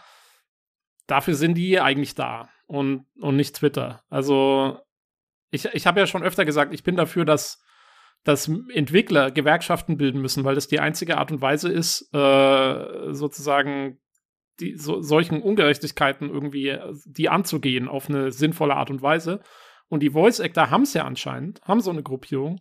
Äh, dann sollte man die, finde ich, halt auch nutzen bei sowas. Das, dafür sind die da. Und, und ja. äh, wenn ich dann selber auf Twitter gehe und, und, und da irgendwie das Ganze öffentlich mache und so, ja, ist klar, ich sehe es genauso wie du. Ich glaube, also ich als quasi Studio oder so hätte ich da auch jetzt, würde ich mir auch zweimal überlegen, ob ich, ob ich mit der arbeiten will. Ja, klar. Ja, also von uns geht es Risikofaktor. Ja. ja. ja, okay.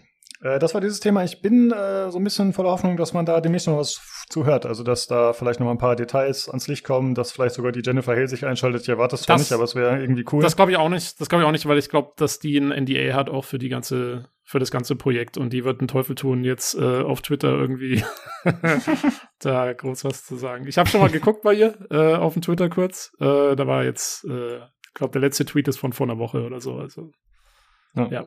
Ja Aber das hätte Helena man sicherlich Taylor auch schon anderweitig gehört, wenn die was dazu gesagt hätte. ja, die Helena Taylor hatte auch ein NDA übrigens, aber ihr war es halt egal. Aber ja, äh, glaube ich auch nicht. Aber vielleicht kommt ja noch irgendwie was raus durch die Hintertür. Das wäre, finde ich, nochmal ganz interessant, dass man da ein paar mehr Details bekommt. Ja, das waren die News für diese Woche. Und dann äh, sprechen wir jetzt über das Spiel, das der Daniel mitgebracht hat, und zwar Scorn.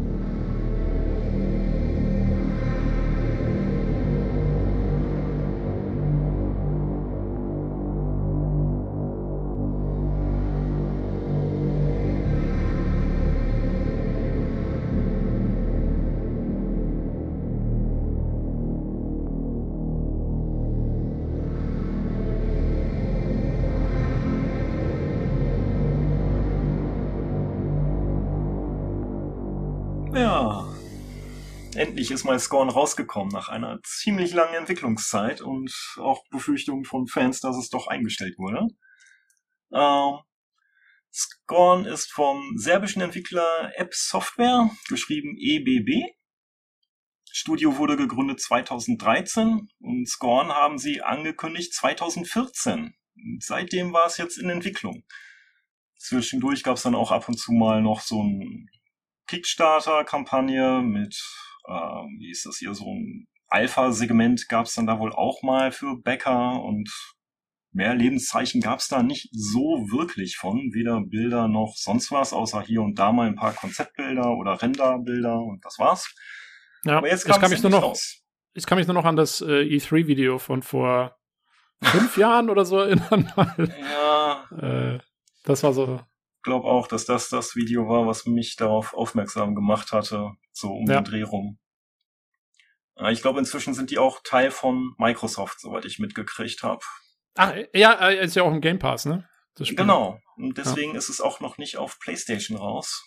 Ah. Also es gibt da jedenfalls noch keinen Termin. Es soll dafür noch kommen, aber meiner, meines Wissens nach gab es jetzt halt noch keinen Erscheinungstermin dafür. Wird wahrscheinlich okay. so zeitexklusiv sein. Jo. Ach, ja. Gut. Was ist Scorn? Scorn ist, platt gesagt, ein Walking-Simulator mit Schusswaffen in einer gruseligen Umgebung. Das ist wirklich, glaube ich, das, was es am gröbsten beschreibt. Es ist zwar an einigen Stellen wird es halt als Horrortitel bezeichnet und die Entwickler selbst haben auch gesagt gehabt Horror, aber die Entwickler sagen auch selbst, von Horror gibt es viele verschiedene ähm, ja, es ist Genres halt, wie Slasher-Horrorfilme oder auch jetzt mehr die, die auf psychologischen Horror gehen.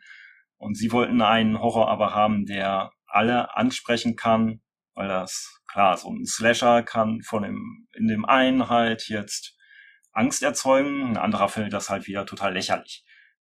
Und von diesen, oh. Ja, von Aha. diesen normalen Tropes, die es da gibt, wollten die halt weg. Auch was jetzt so im Spielebereich gibt.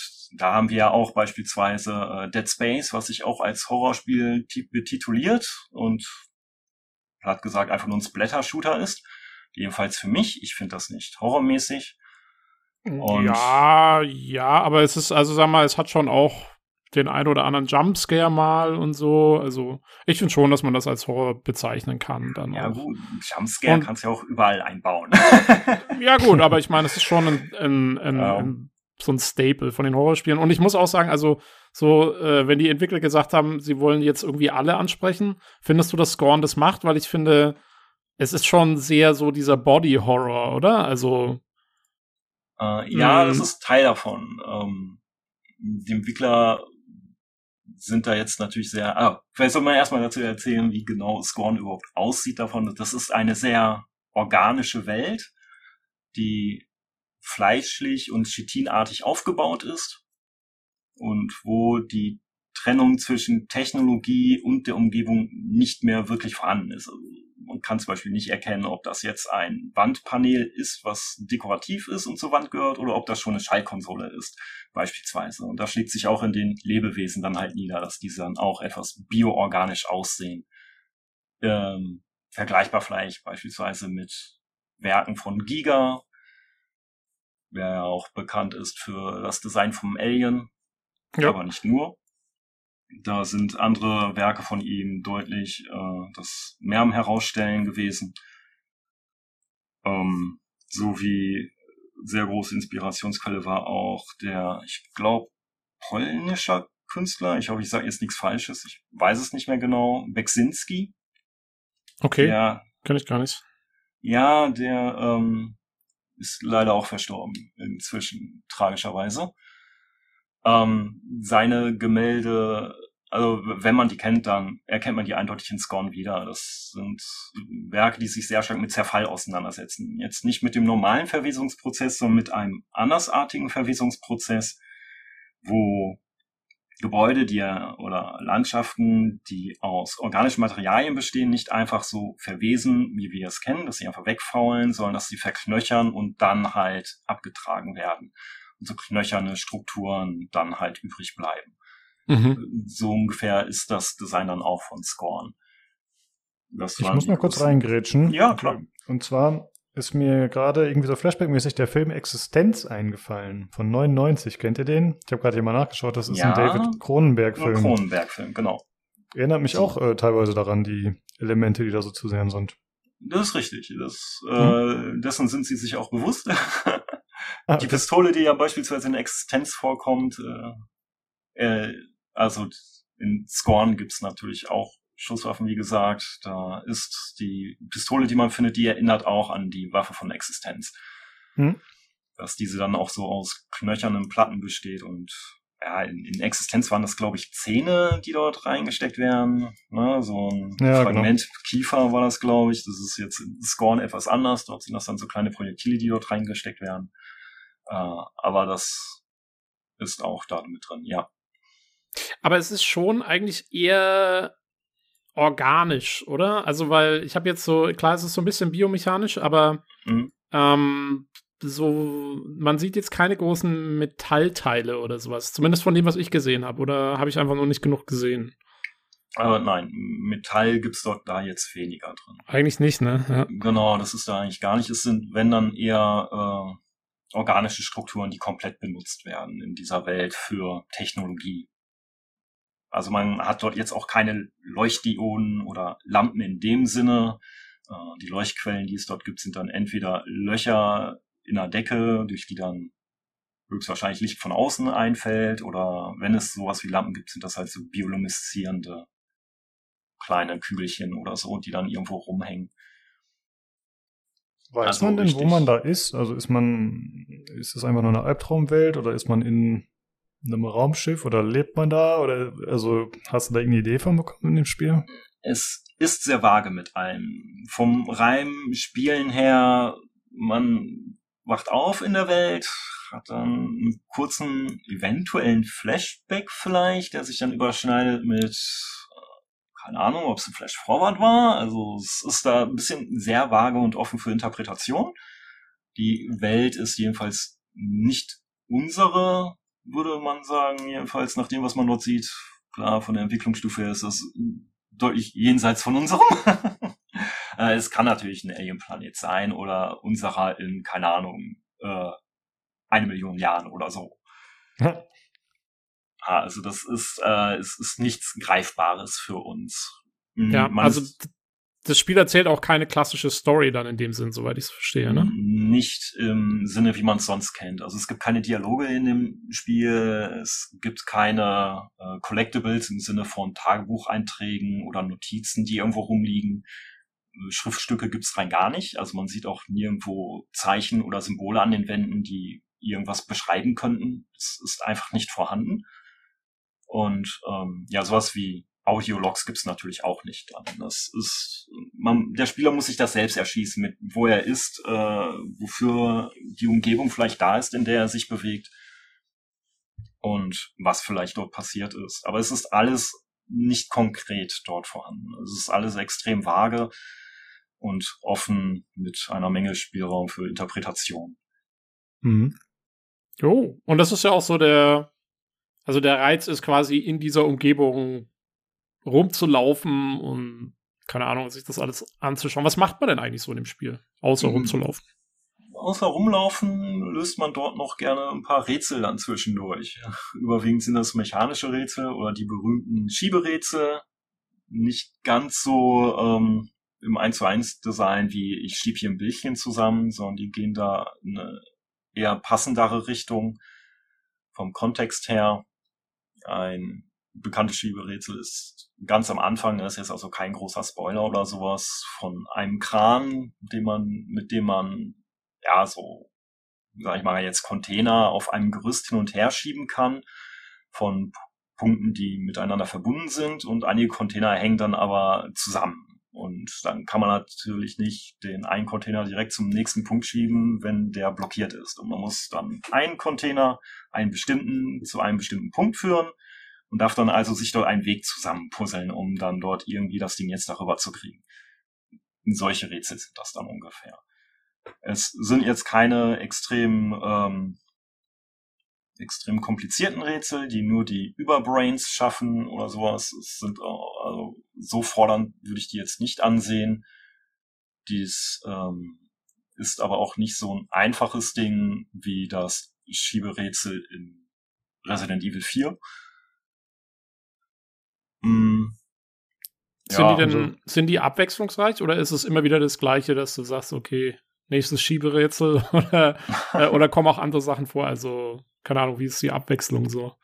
Von den Schieberätseln her, oder vielmehr den Rätseln insgesamt, fand Ja, den Rätseln insgesamt, ja. Ja, die, die sind abwechslungsreich schon.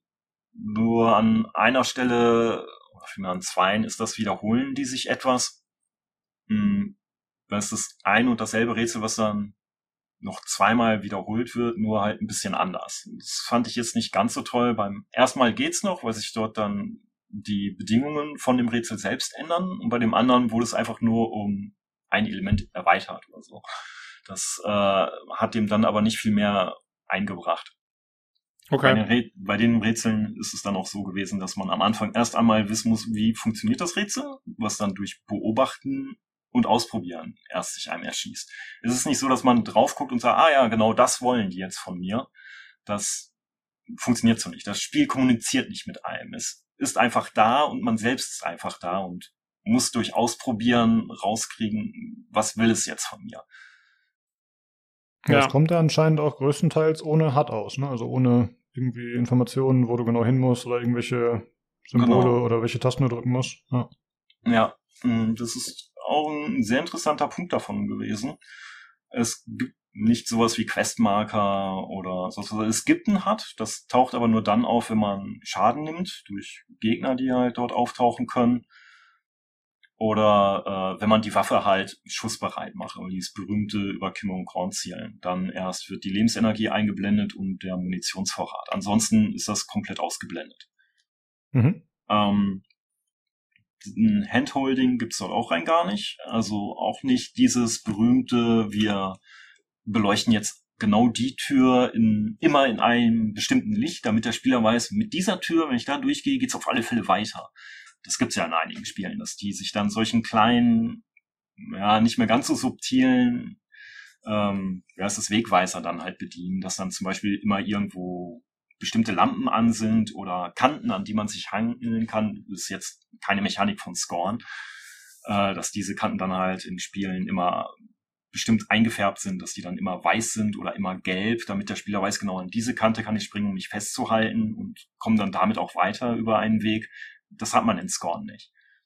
In Scorn sind die Level eher, ja, die sind nicht groß angelegt. Sie sind häufig so, dass es einen zentralen Punkt gibt, zu dem man immer wieder zurückkehrt und drumherum dann kleinere Rätsel löst, bis man dann in diesem zentralen Punkt den Weg öffnet, um voranzuschreien. Im Groben. Und ja, es macht es deutlich subtiler mit den Wegweisern. Es ist auch viel mit Erkunden selbst dann halt, was ich ganz gut finde. Es ist was anderes, es ist was deutlich Ungewohntes für Spieler von heute. Die werden dort mit Sicherheit etwas verlorener sein, auch weil die Level, ja, sie sind schon verschlungen und dieses organische Design, welches ja fernab von irgendwelchen Referenzpunkten eigentlich ist, trägt zu dem Gefühl des Verlorenseins natürlich dann bei. Es gibt auch keine Karte oder sowas gibt's auch nicht. Es gibt aber keine so Traversal Challenges oder so. Man kann auch nicht springen oder so, glaube ich, in dem Spiel, ne? Genau, gehört. man kann nicht springen und man kann sich auch nicht ducken. Das geht auch nicht. Ja. Also es ist auch kein, äh, wie heißt es hier? Äh, Parcours-Simulator oder sowas. Ja, also die Herausforderung ist rein in der Navigation sozusagen von dem ganzen Ding. Ja. Okay, ähm, ähm, wie sind denn die, also es gibt ja eben diesen Shooter, Shooter-Part sozusagen auch. Mhm. Ähm, wie ist der denn so? Ist der, macht der Spaß? Ist der irgendwie cool oder ist es eher so, weil es klingt im ersten Moment so ein bisschen so wie so ein Beiwerk, so. Und da frage ich mich so, ist es, ist es okay oder denkt man sich so, ugh, schon wieder irgendwie ein Gegner? Ähm, bei mir war es eher letzteres. Kommt aber auch daher, dass ich mich um diesen Shooter-Part rumgedrückt habe. Ich habe die Waffen zwar fleißig eingesammelt und habe damit aber nie geschossen. Okay. äh, es geht. Also ähm, die erste Waffe, die äh, fand ich grauenvoll. Das ist so eine Art Presslufthammer im Stil eines Mauls von einem Alien. Ja, was man halt so, hat. Ne? Etwa vorstellliche, ja. Ähm, damit habe ich auch zweimal einem Gegner eine verpasst, weil ich genau an dem Gegner nicht vorbeirennen konnte. Ähm, aber der Gegner war dann trotzdem nicht platt. Also es ist ein bisschen aufwendig und die Gegner fressen auch viel Energie halt weg, wenn die einen treffen. Ähm, Fernkampfattacken haben die blöderweise auch ab und zu. Aber jedenfalls die zwei Gegnertypen, die überwiegend auftauchen. Die, ja, das mit den Waffen selbst, das ist, ähm, es ist nicht so ein typischer Ego-Shooter mit Run and Gun. Das hat man da jetzt nicht. Man bewegt sich deutlich langsamer, wenn man zielt, natürlich. Das Nachladen ist ziemlich langsam, weil jeder Schuss einzeln nachgeladen wird. Es gibt dort kein Magazin oder derartiges. Ähm, was wollte ich noch? Ja, genau. Und die Munitionskapazitäten sind auch sehr stark begrenzt. Also einmal das Reservoir, was man mitnimmt, ist nicht gerade groß. Und in den jeweiligen Waffen selbst ist die Tragekapazität auch ziemlich beschränkt. Man kann die Waffen wechseln, was auch wieder mit einer Animation verbunden ist und etwas länger dauert. Also es ist eindeutig nicht auf den Gewaltaspekt vom Shooter-Part her jetzt irgendwie ausgelegt. Das merkt man daran, dass das eher in Richtung geht von wegen, bist du dir sicher, dass du jetzt schießen willst, weil du verlierst Munition, willst du wirklich in diesen Kampf reingehen und eventuell riskieren, dass du mit weniger Lebensenergie rausgehst, als wenn du vielleicht einfach nur versuchst, drum herum zu gehen. Ähm, ja, die Waffen selbst waren okay. Es gibt nicht gerade viele, außer ja, diesen komischen Presslufthammer, der eher für Nahkampf gedacht ist. Ansonsten hat man auch keinen Nahkampfangriff. Gibt es halt noch so eine Pistole mit einem, ich weiß gar nicht, wie viele Schuss dort im Magazin drin sind, habe ich jetzt nicht gezählt, sagen wir mal so sechs bis sieben vielleicht. Achso, also die hat schon, weil du hast gerade gesagt, es gibt keine Magazine. Ja, sag mal, das ist das, was du in die Waffe reinlädst. Achso, was das, du dabei hast. Okay. Genau. Also, also du, hast, hast, du hast immer nur sieben Schuss oder so. Du hast die, äh, die Munitionskapazität in der Waffe. Ja das, das ist nicht so ein standardmäßiges Magazin, was du jetzt immer in eine Waffe reinschiebst. Und das meinte ich damit zum Nachladen. Das ist wirklich sowas, dass der halt die Waffe öffnet und dort jeden Schuss einzeln reinpackt. Aber wie bei so einer, einer Shotgun. Ja, genau, so ungefähr. Ah, okay, okay, okay. Eine Shotgun gibt's auch. Das ist die nächste Waffe. Achso. okay. Die hat zum Beispiel und nur drei Schuss drin. Und ich glaube, da kann man auch nur fünf oder so mit sich führen. Also es ist äh, wirklich wenig. Oh, krass. Okay, und du hast es gerade schon angesprochen, man kann Gegner auch umgehen. Also du bist jetzt nicht gezwungen, ja. jeden umzulegen, um weiterzukommen, ja? Genau. Also es gibt ähm, Gegner, die muss man zwingend umbringen. Das ist dann wirklich auch so vorgesehen. Vor denen kann man sich dann nicht drücken. Aber die meisten Gegner, die man so begegnet, denen kann man entweder davonrennen, dann hören die auch schnell eigentlich meistens auf einen zu verfolgen und verziehen sich dann auch wieder. Oder ähm, man wartet einfach, bis sie vorbeigegangen sind und versucht dann an denen vorbeizurennen, wenn es die Lokalität dann zulässt und der Gang nicht zu eng ist und man dann da drin steht.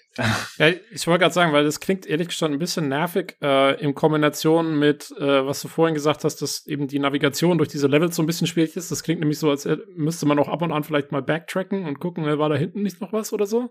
Ist das irgendwie, ist das okay oder weil, also, oh, ich, sowas hasse ich halt, wenn Du sollst Gegner umgehen, aber gleichzeitig immer wieder backtracken. Das war in Prey, in dem neuen Prey war das auch so eine Sache irgendwie. Da sind die ja noch gerespawnt, äh, dann ja. zu allem Überfluss, aber äh, ja, äh, ist das hier auch so, oder? Also Gegner respawnen mit Sicherheit, denke ich jedenfalls mal, weil es sind immer welche unterwegs gewesen. Mhm. Ähm, das mit dem Backtracking-Aspekt, äh, ja, es geht, es hält sich sehr stark in Grenzen, finde ich. Man ich hatte da jetzt mehr das Gefühl, als würde man vorwärts gehen.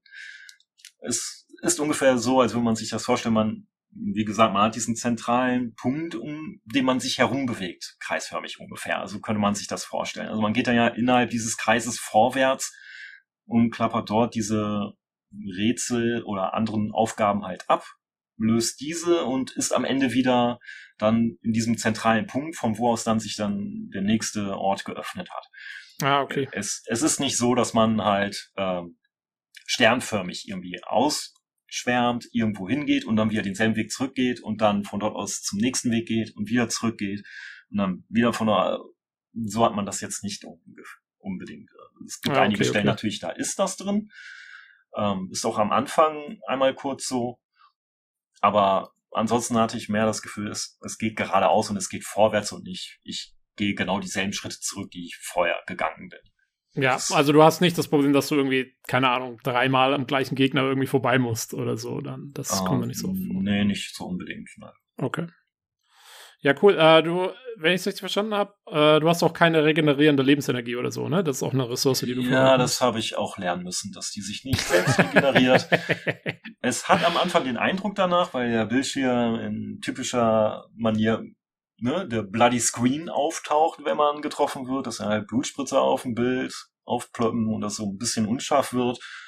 Und natürlich wartet man dann, bis das wieder weg ist und dann denkt man sich, boah, cool, ich bin geheilt und dann stimmt man auf einmal mit dem nächsten Treffer. Ja, äh, das war mein erster Bildschirmtod auch. okay. ähm, Selbstlebensregeneration gibt's nicht. Es gibt ähm, so eine Art Medikit, was man mit sich führen kann, was dann verschiedene Ladungen hat und die kann man sich dann halt nachträglich dann halt reinziehen. Eine Ladung füllt zwei Balken von der Lebensenergie wieder auf. Was ich auch überraschend fand, dass es nicht nur eine ist. Bei mir war dies ähm, Medikit nie leer, weil es eben so viel auffüllt. Ähm, ja, hätten sie ruhig etwas weniger machen können, aber ich kann auch verstehen, dass es höher ist. Es gibt schließlich auch die, die in die Kämpfe reingehen und dann höchstwahrscheinlich mehr Lebensenergie verlieren und das dann öfters brauchen. Ja. Ähm, gibt's, gibt's, äh, gibt's Schwierigkeitsgrade oder sowas? Oder nein, gibt's nicht. Okay. Zudem. Wie, wie ist das äh, Speichersystem? Sorry. Autosave. Ah, okay, gut. Reiner Autosave. Ich habe da bis jetzt auch noch keine Probleme irgendwie festgestellt. Also ich bin durch hatte dort ähm, einmal mich in, ja, in eine etwas blöde Situation, glaube ich, gebracht gehabt, dass ich dann auch schnell draufgegangen bin und nach dem Laden, ach nee, Quatsch, das war was anderes. Ähm, ich hatte einmal, das war auch ein kleiner Bug in dem Spiel, der einzige, den ich hatte, bin auf einen Aufzug gegangen. Mit dieser Aufzugsplattform nach, wollte ich dann nach oben fahren und während des Hochfahrens bin ich aber dann durch den Aufzug geklippt. Oh. Aber nicht runtergefallen. Das wäre nicht dramatisch gewesen, wenn ich einfach nur durchgefallen wäre, dann hätte ich ihn wieder runterrufen können. Aber ähm, der Aufzug hing dann oben, ich hing mit dem Kopf wahrscheinlich dann in dem Aufzug drin und blieb in der Luft stecken und konnte mich nicht mehr bewegen. Bei dem Neuladen. Das passt eigentlich, das passt sogar ganz gut zum Spiel, oder? Dass du mit deinem Kopf irgendwo im Aufzugboden hängst. ja. äh, beim Neuladen war ich nicht weit weg von dieser Stelle, also ich muss auch nicht gerade viel wiederholen rätselmäßig musste ich, glaube ich, gar nichts wiederholen in diesem Moment und konnte dann ganz einfach mit dem Aufzug dann wieder fahren. Das war auch okay.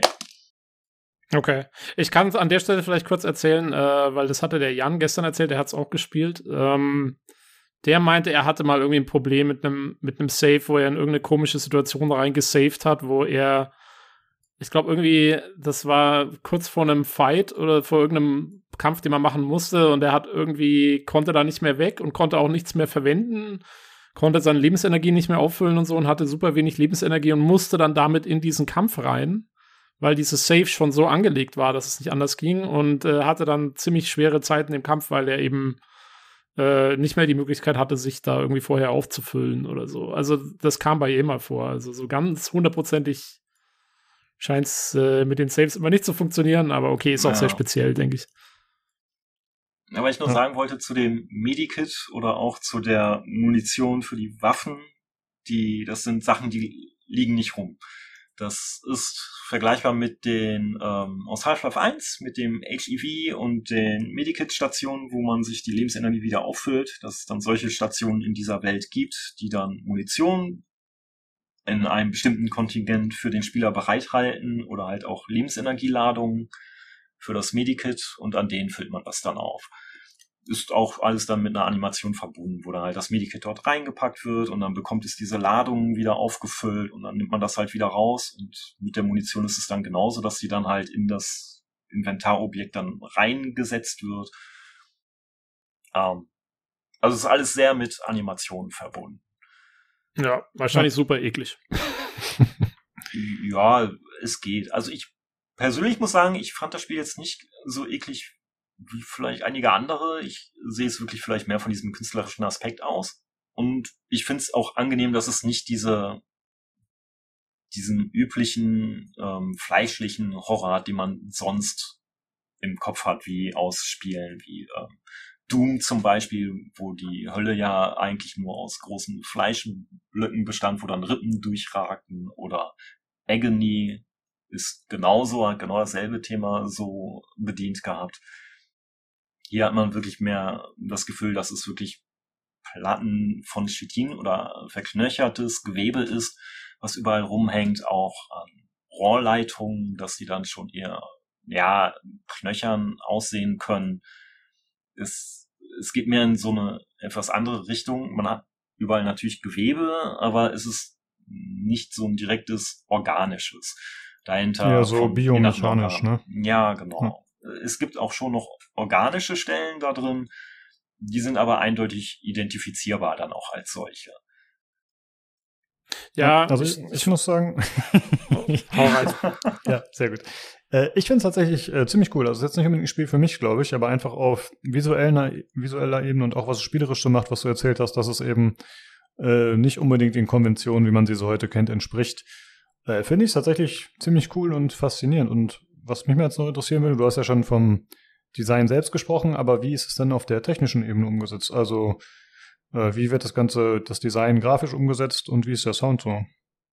Mhm, grafisch hat mich das Spiel überrascht. Also es ist natürlich nicht vergleichbar mit einem AAA Multimilliarden Dollar Projekt oder so, aber für ein Studio, was erst gegründet wurde, relativ gesehen und dann ein Spiel gemacht hat, ist das wirklich eine großartige Leistung, was sie dort hervorgebracht haben. Die, das sind ja alles Assets, die die selber machen mussten, komplett von Grund auf inklusive der Konzeptionsphase dahinter. Das muss ein Riesenaufwand gewesen sein.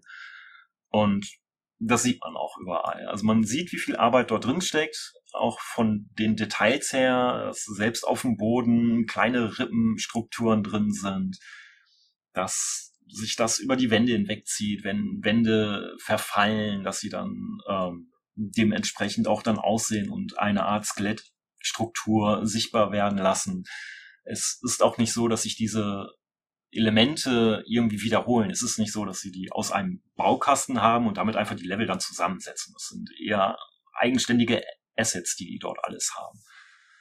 Ähm, Staub wabert durch die Luft dort oder Sand wird über Dünen hinweg geweht, wenn man einmal genauer hinsieht. Das ist vermittelt alles sehr gut die ähm, das Sterben der Welt, in der man sich bewegt.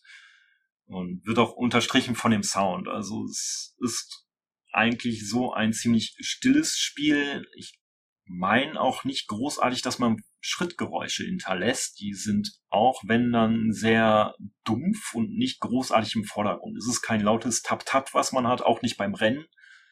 Das ist sehr alles still gehalten.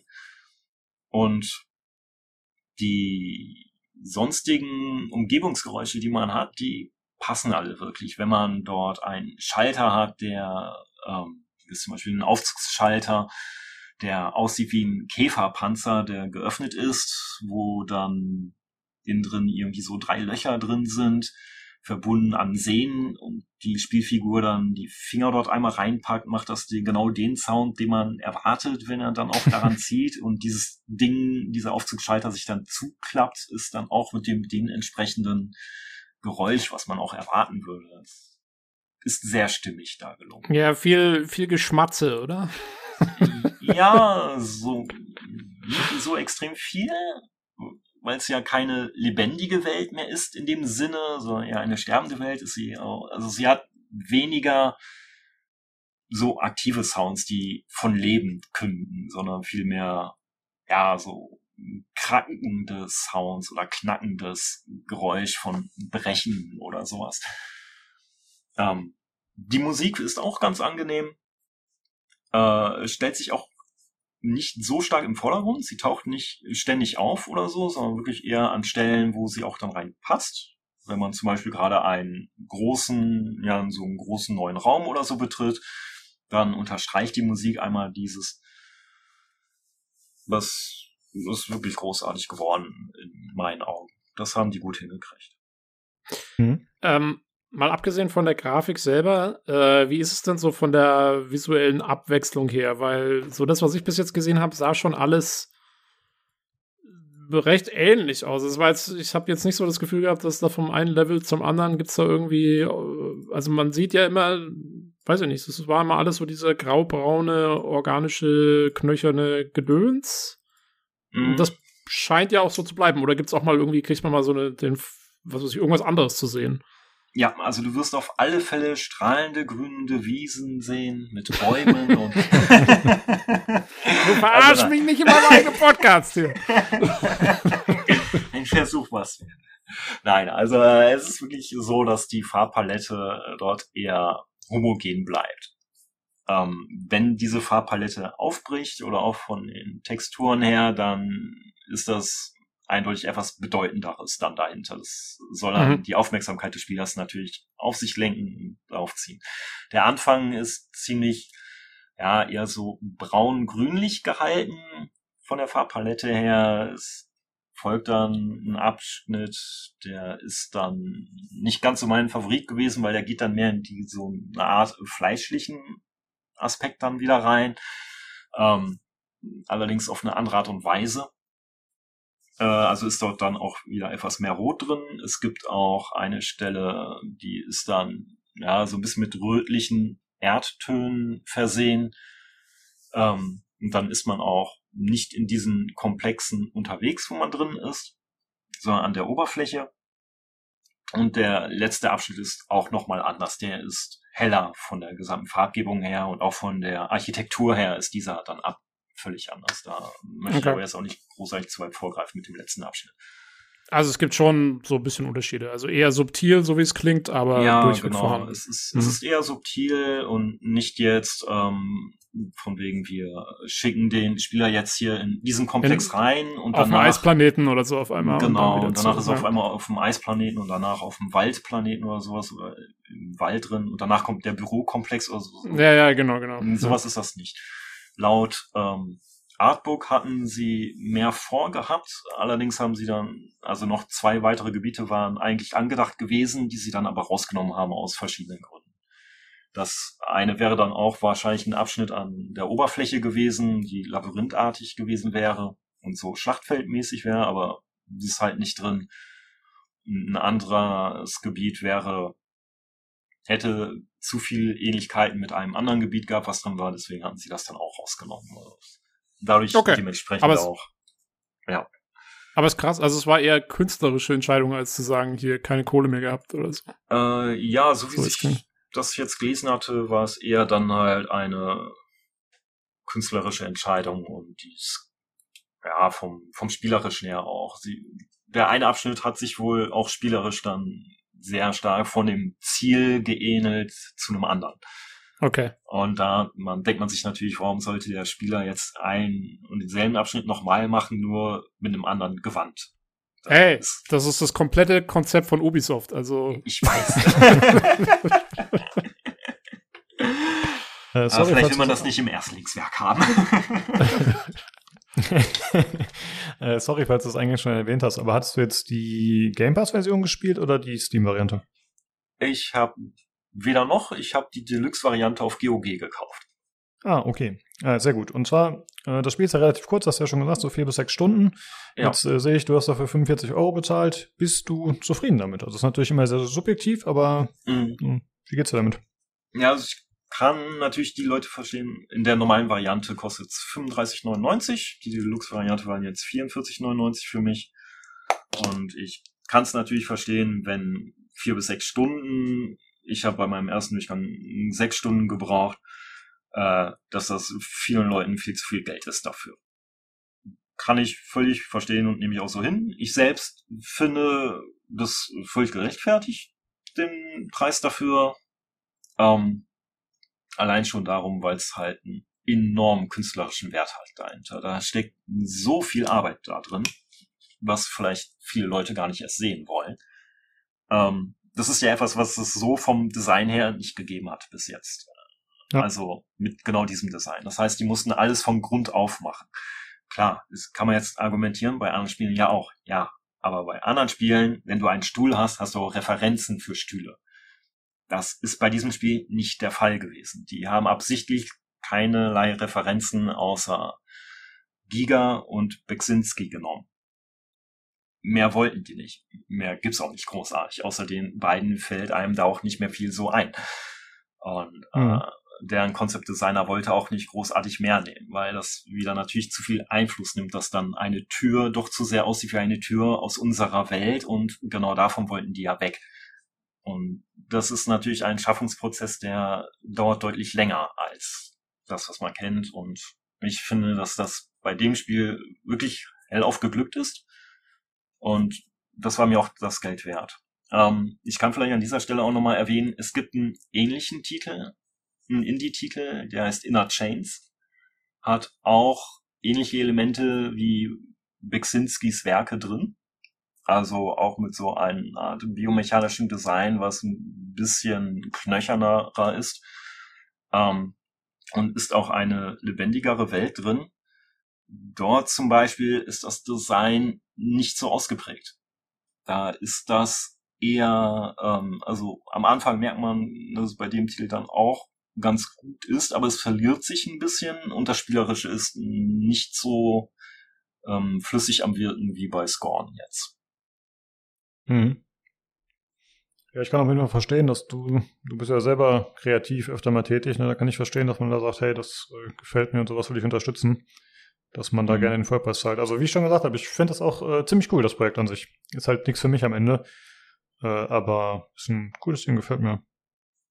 Ja, und ja. umso überraschender ist es auch, dass sie es geschafft haben, rauszubringen. Das, besonders weil es so ein extremes Wagnis und Risiko war, hätte es ja auch ganz leicht sein können, dass denen irgendwann das Geld ausgeht und dann verschwindet alles davon und wird ja. nie wieder was von gesehen. Also es war, da bin ich echt froh drüber, dass es doch noch geklappt hat. Und das ist äh, ja jetzt auch so ein bisschen die neue Referenz dann, würde ich fast sagen, ne? So in diesem Gebiet. Also ich meine, ich weiß nicht, du hast ja vorhin schon gesagt, dass Agony eigentlich ein bisschen anderes Design hat, aber das war halt direkt was, woran ich denken musste und das war ja ein ziemlicher Flop dann auf technischer Ebene und so viel gibt's ja gar nicht in diesem Horror-Sektor, First Person mit so Gruselzeugs und so. Also ich finde das ja schon sehr spezifisch so. Also es ist ja schon mit diesem, ja, diesem Design so, das ist schon sehr, sehr einzigartig. Genau. ist cool. Die wollten da wirklich was komplett Neues halt dann schaffen. Das haben sie jetzt damit auch geschafft und haben auch bewiesen, dass echt extremste Arbeit sich auch doch irgendwie zu einem Produkt hinwinden lässt, ähm, muss man denen halt so gut halten, dass die das echt geschafft haben. Finde ja. ich gut, ja. Jo. Und dass es dann auch noch so wie aus einem Guss wirkt. Also es ist wirklich nicht so, dass, klar, jetzt, man kann darüber streiten, ob der Shooter-Part wirklich so nötig gewesen wäre oder so. Ich finde, er passt ganz gut da rein, weil das ich auch ähm, mit was anderem verknüpft wird da drin. Ja, ich könnte mir auch vorstellen, dass der insofern nötig ist, als dass er so ein bisschen diese, ähm, so diese Ungewissheit mitbringt, ne, dass du, also, dass du sagst, du, du, du kannst ja nie ganz sicher sein, ob nicht doch wieder irgendwie ein Gegner irgendwo da rumschlurft oder so. Und du wartest dann mal drauf. Ich glaube schon, dass das ohne das wäre es wahrscheinlich, da würde man sich zu, also wenn es jetzt nur ein Walking Simulator mit ein paar Rätseln wäre, äh, würde man sich wahrscheinlich irgendwann so zu sicher fühlen, einfach beim Spielen. Könnte ich mir vorstellen. Ich glaube glaub schon, dass das ein wichtiger Aspekt ist von dem Spiel. Ja, man kann es ja auch so betrachten, Walking-Simulatoren, die dir keine Waffen geben, wie Soma beispielsweise oder Amnesia, da bist du dann nur am Wegrennen. Ne? Das äh, haben ja. sie damit halt dann komplett dem Spieler überlassen. Ob er jetzt an den Gegnern vorbeirennt, wegrennt oder sie über einen Haufen versucht zu schießen, ist dann jetzt wirklich die Sache des Spielers. Und ja, es ist, geht auch in diese Richtung von wegen, ähm, was ist wirklich notwendig für den Spieler. Also es gibt kein Moralsystem jetzt da drin. Man kann natürlich die über einen Haufen schießen und man kriegt dann jetzt irgendwie nicht ein schlechtes Ende oder sowas. Das ist nicht der Fall da drin. Ähm, aber es ist dem Spieler überlassen, ob er anfängt, dort Wesen über einen Haufen zu schießen, die vielleicht einfach nur ihr Territorium beschützen und die vielleicht gar nicht so feindselig sind, wie es vielleicht erstmal den Anschein hat, weil äh, Beispiel ist zum Beispiel auch, da sind Viecher drin, die machen am Anfang eigentlich gar nichts großartig und äh, die kommen erst dann wirklich auf dich zu, wenn du die irgendwie am Stören bist oder sowas. ja, dann klar, die sehen den Spieler als Eindringling an und gehen auf ihn los. Das ist mit jedem Tier so.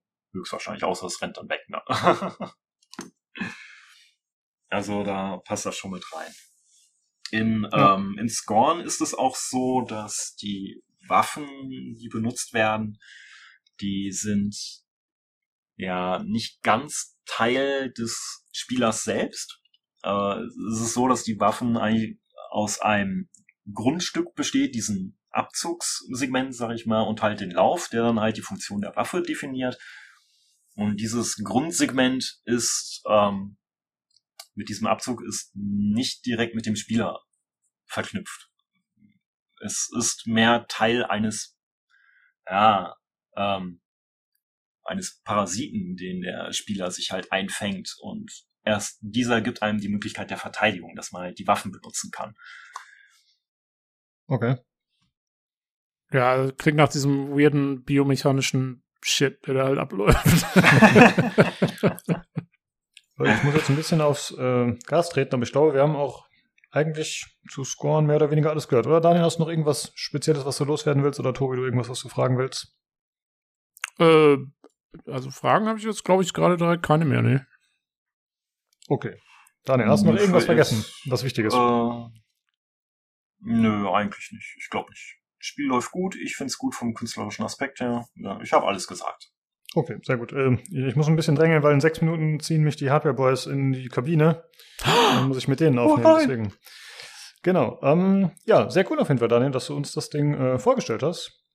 Und ja, ich würde sagen, Zuhörer, wenn es euch interessiert, äh, mindestens im Game Pass, könnt ihr es euch mal anschauen. Also ich finde es ziemlich cool. Gut, ja. Äh, dann ja, vielen Dank überhaupt, Daniel, dass du mal wieder am Start warst. Sehr nett. bitte, bitte. Und dann wäre nur, wie immer, noch an die Zuhörer zu sagen, wenn ihr selbst mal Lust habt, am Podcast teilzunehmen, könnt ihr euch gerne melden, wie immer. Äh, egal, ob jetzt ein Thema mitbringt wie der Daniel oder nicht. Wir freuen uns immer, wenn Leute mit am Start sind. Ansonsten könnt ihr wie immer Feedback, Kritik, Anregungen dalassen bei uns auf dem Discord. Das ist discord.gg slash pcgc. Und da gibt es den Hörerfeedback-Channel bzw. das Forum. Und da könnt ihr auch ne, an den Gewinnspielen teilnehmen. Und ich möchte an dieser Stelle nochmal kurz das Star Citizen Gewinnspiel erwähnen, bei dem man das Release-Datum erraten soll. Das läuft noch bis zum uh. 31.12. Äh, ist das quasi das letzte Datum, wann ihr angeben könnt, was ihr denkt, wann das Spiel erscheint in Version 1.0. Da würde ich mich freuen, wenn da mehr Leute mitmachen, weil ich das einfach witzig finde. Wird die Deadline nochmal verschoben? Berechtigte Frage, aber nein, ich äh, werde es einhalten in der Form. Ach, das ist ähm, aber nicht so toll. ja, ansonsten äh, könnt ihr uns auch gerne Feedback per E-Mail schicken an pcgcpodcast.gmail.com oder uns alternativ über Twitter kontaktieren unter dem Handle podcastpcgc. Ja, in diesem äh, Sinne, vielen Dank fürs Zuhören und schaltet gerne nächste Woche wieder ein zum PC Games Community Podcast. Tschüss. Tschüss.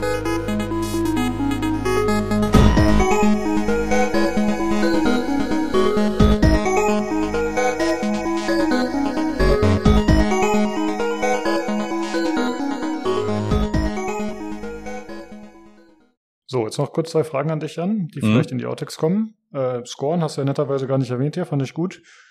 Äh, willst du vielleicht drei Sätze dazu sagen? Das könnte man am Ende nach dem Review irgendwo reinhauen.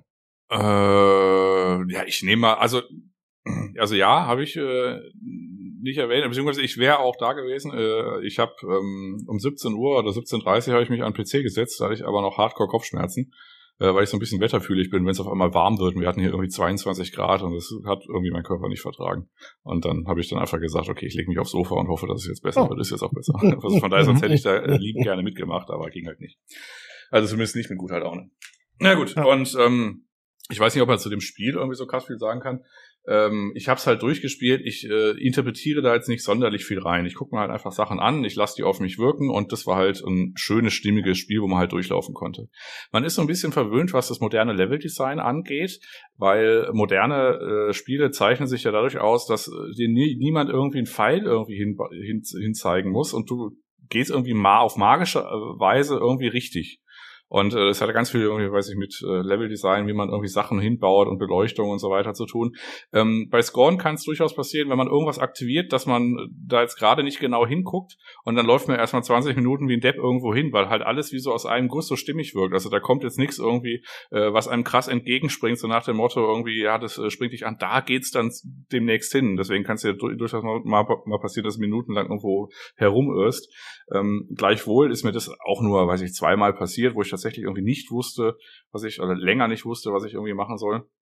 Ansonsten bin ich da einfach durch diese äh, dröhnende, also das Audio, das ist ja so eine, so eine äh, dröhnende, bedrückende äh, Stimmung und dann das Art Design ist halt über, für mich zumindest über jeden Zweifel erhaben. Also dieses organische hier, äh, was so in, was so ein bisschen, also habt ihr wahrscheinlich auch drüber gesprochen hier, was da von diesen beiden Künstlern, äh, äh, diesem mhm. einen Polen, den ich Namen nicht aussprechen kann und dem Giga, dem Alien-Typen ja. äh, da inspiriert wurde. Also das ist schon schon super cool. Der letzte Level, das mit den Bossfights, mit den Puzzle-Bossfights, äh, da habe ich mich in so einen Safe-Deadlock äh, äh, gespielt, weil ich habe dann noch einen Granatenschuss äh, vertragen und da musste ich quasi den Akt nochmal resetten und alles nochmal neu Speed ran. Hat aber auch nur zehn Minuten gedauert. Das war so ein bisschen nervig. Ähm, aber ich hatte dann quasi für das Spiel eigentlich, das äh, fand ich irgendwie cool. Hat man da am Ende dann noch so ein bisschen eine Diskussion, weil irgendwie so eine Kotaku-Schreiberfrau äh, irgendwie gesagt hat, das Spiel braucht mehr Penisse. äh, wo ich mich dann ein bisschen drüber auf, ja, wo ich mich ein bisschen drüber aufgeregt hat. Also ja, äh, die ganze Kunst, die geht in so eine Richtung und du hast auch, das, das komplette Spiel ist voller phallischer Symbole und irgendwas. Aber wieso man da jetzt ein Fass drüber aufmachen muss, dass wenn man jetzt, weiß ich, so eine, so, ja, so eine, so eine Figur hat, dass da irgendwie jetzt kein Schwanz dran baumelt, das weiß ich nicht. Also das blickt, glaube ich, eher äh, also es lässt, glaube ich, eher persönlich tief blicken, beziehungsweise auf das Bedürfnis, irgendwie eine Überschrift zu formulieren, die vielleicht ein paar Leute irgendwie mehr klicken, als irgendwie eine, eine, eine wertvolle Kritik. Also das ist einfach, also die Meinung, die war für mich tatsächlich Abfall. Ich gehe auch nicht zu einem Pizzaladen und sage, die Pizza braucht mehr Kümmel.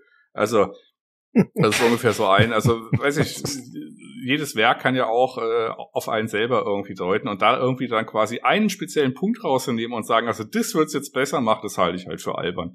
Ähm, wenn ich drüber nachdenke oder so und äh, diese diese äh, Figuren und Puppen, also es läuft halt original ein Vorhaut-Penismonster rum, also das, da hat sie ihren Penis. Ähm, und äh, wenn man halt so Puppen hat und die haben halt keine primären äh, Geschlechtsorgane äh, Organe und die sind halt durchaus nackt, ähm, dann stelle ich mir das zum Beispiel so als äh, ja so als äh, Avatar vor oder so ja so, ja so Schaufenster puppenartig äh, storymäßig in der hin also in der Gestalt, dass es quasi eben nicht darum geht, dass das halt ein, Individu ein Individuum ist, sondern quasi eine Projektionsfläche beziehungsweise halt was un äh, was unkörperliches in dieser körperlichen mhm. Welt zum Beispiel aber da muss ich jetzt keinen Artikel schreiben mit mir fehlt der Penis, der, schlag, der, der, der, der schlackert. Das hat mich so ein bisschen ja. äh, falsch äh, auf den falschen Fuß erwischt, dass ich quasi ja, ich mit ja, ein so ein Ding rausnehme. Ja, ich habe es ein bisschen anders gesehen, aber äh, ich glaube auch, dass natürlich so ein Artikel ein guter Motivator ist, um sich extra über sowas aufzuregen, das glaube ich schon. Mhm. Aber mir ist es auch direkt aufgefallen, ne? Also als man da in diese komische Kontraktion da eingestiegen ist, dann, äh, ja, wird da halt irgendwas angeschlossen, was gar nicht existiert sozusagen, weil der Penis nicht da ist. Fand ich halt ein bisschen komisch. Oder hätte ich es, glaube ich, cooler gefunden, wenn der Charakter eine Knochenwindel angehabt hätte oder was weiß ich. Also ja, aber also der hätte Charakter mir besser auch, gefallen.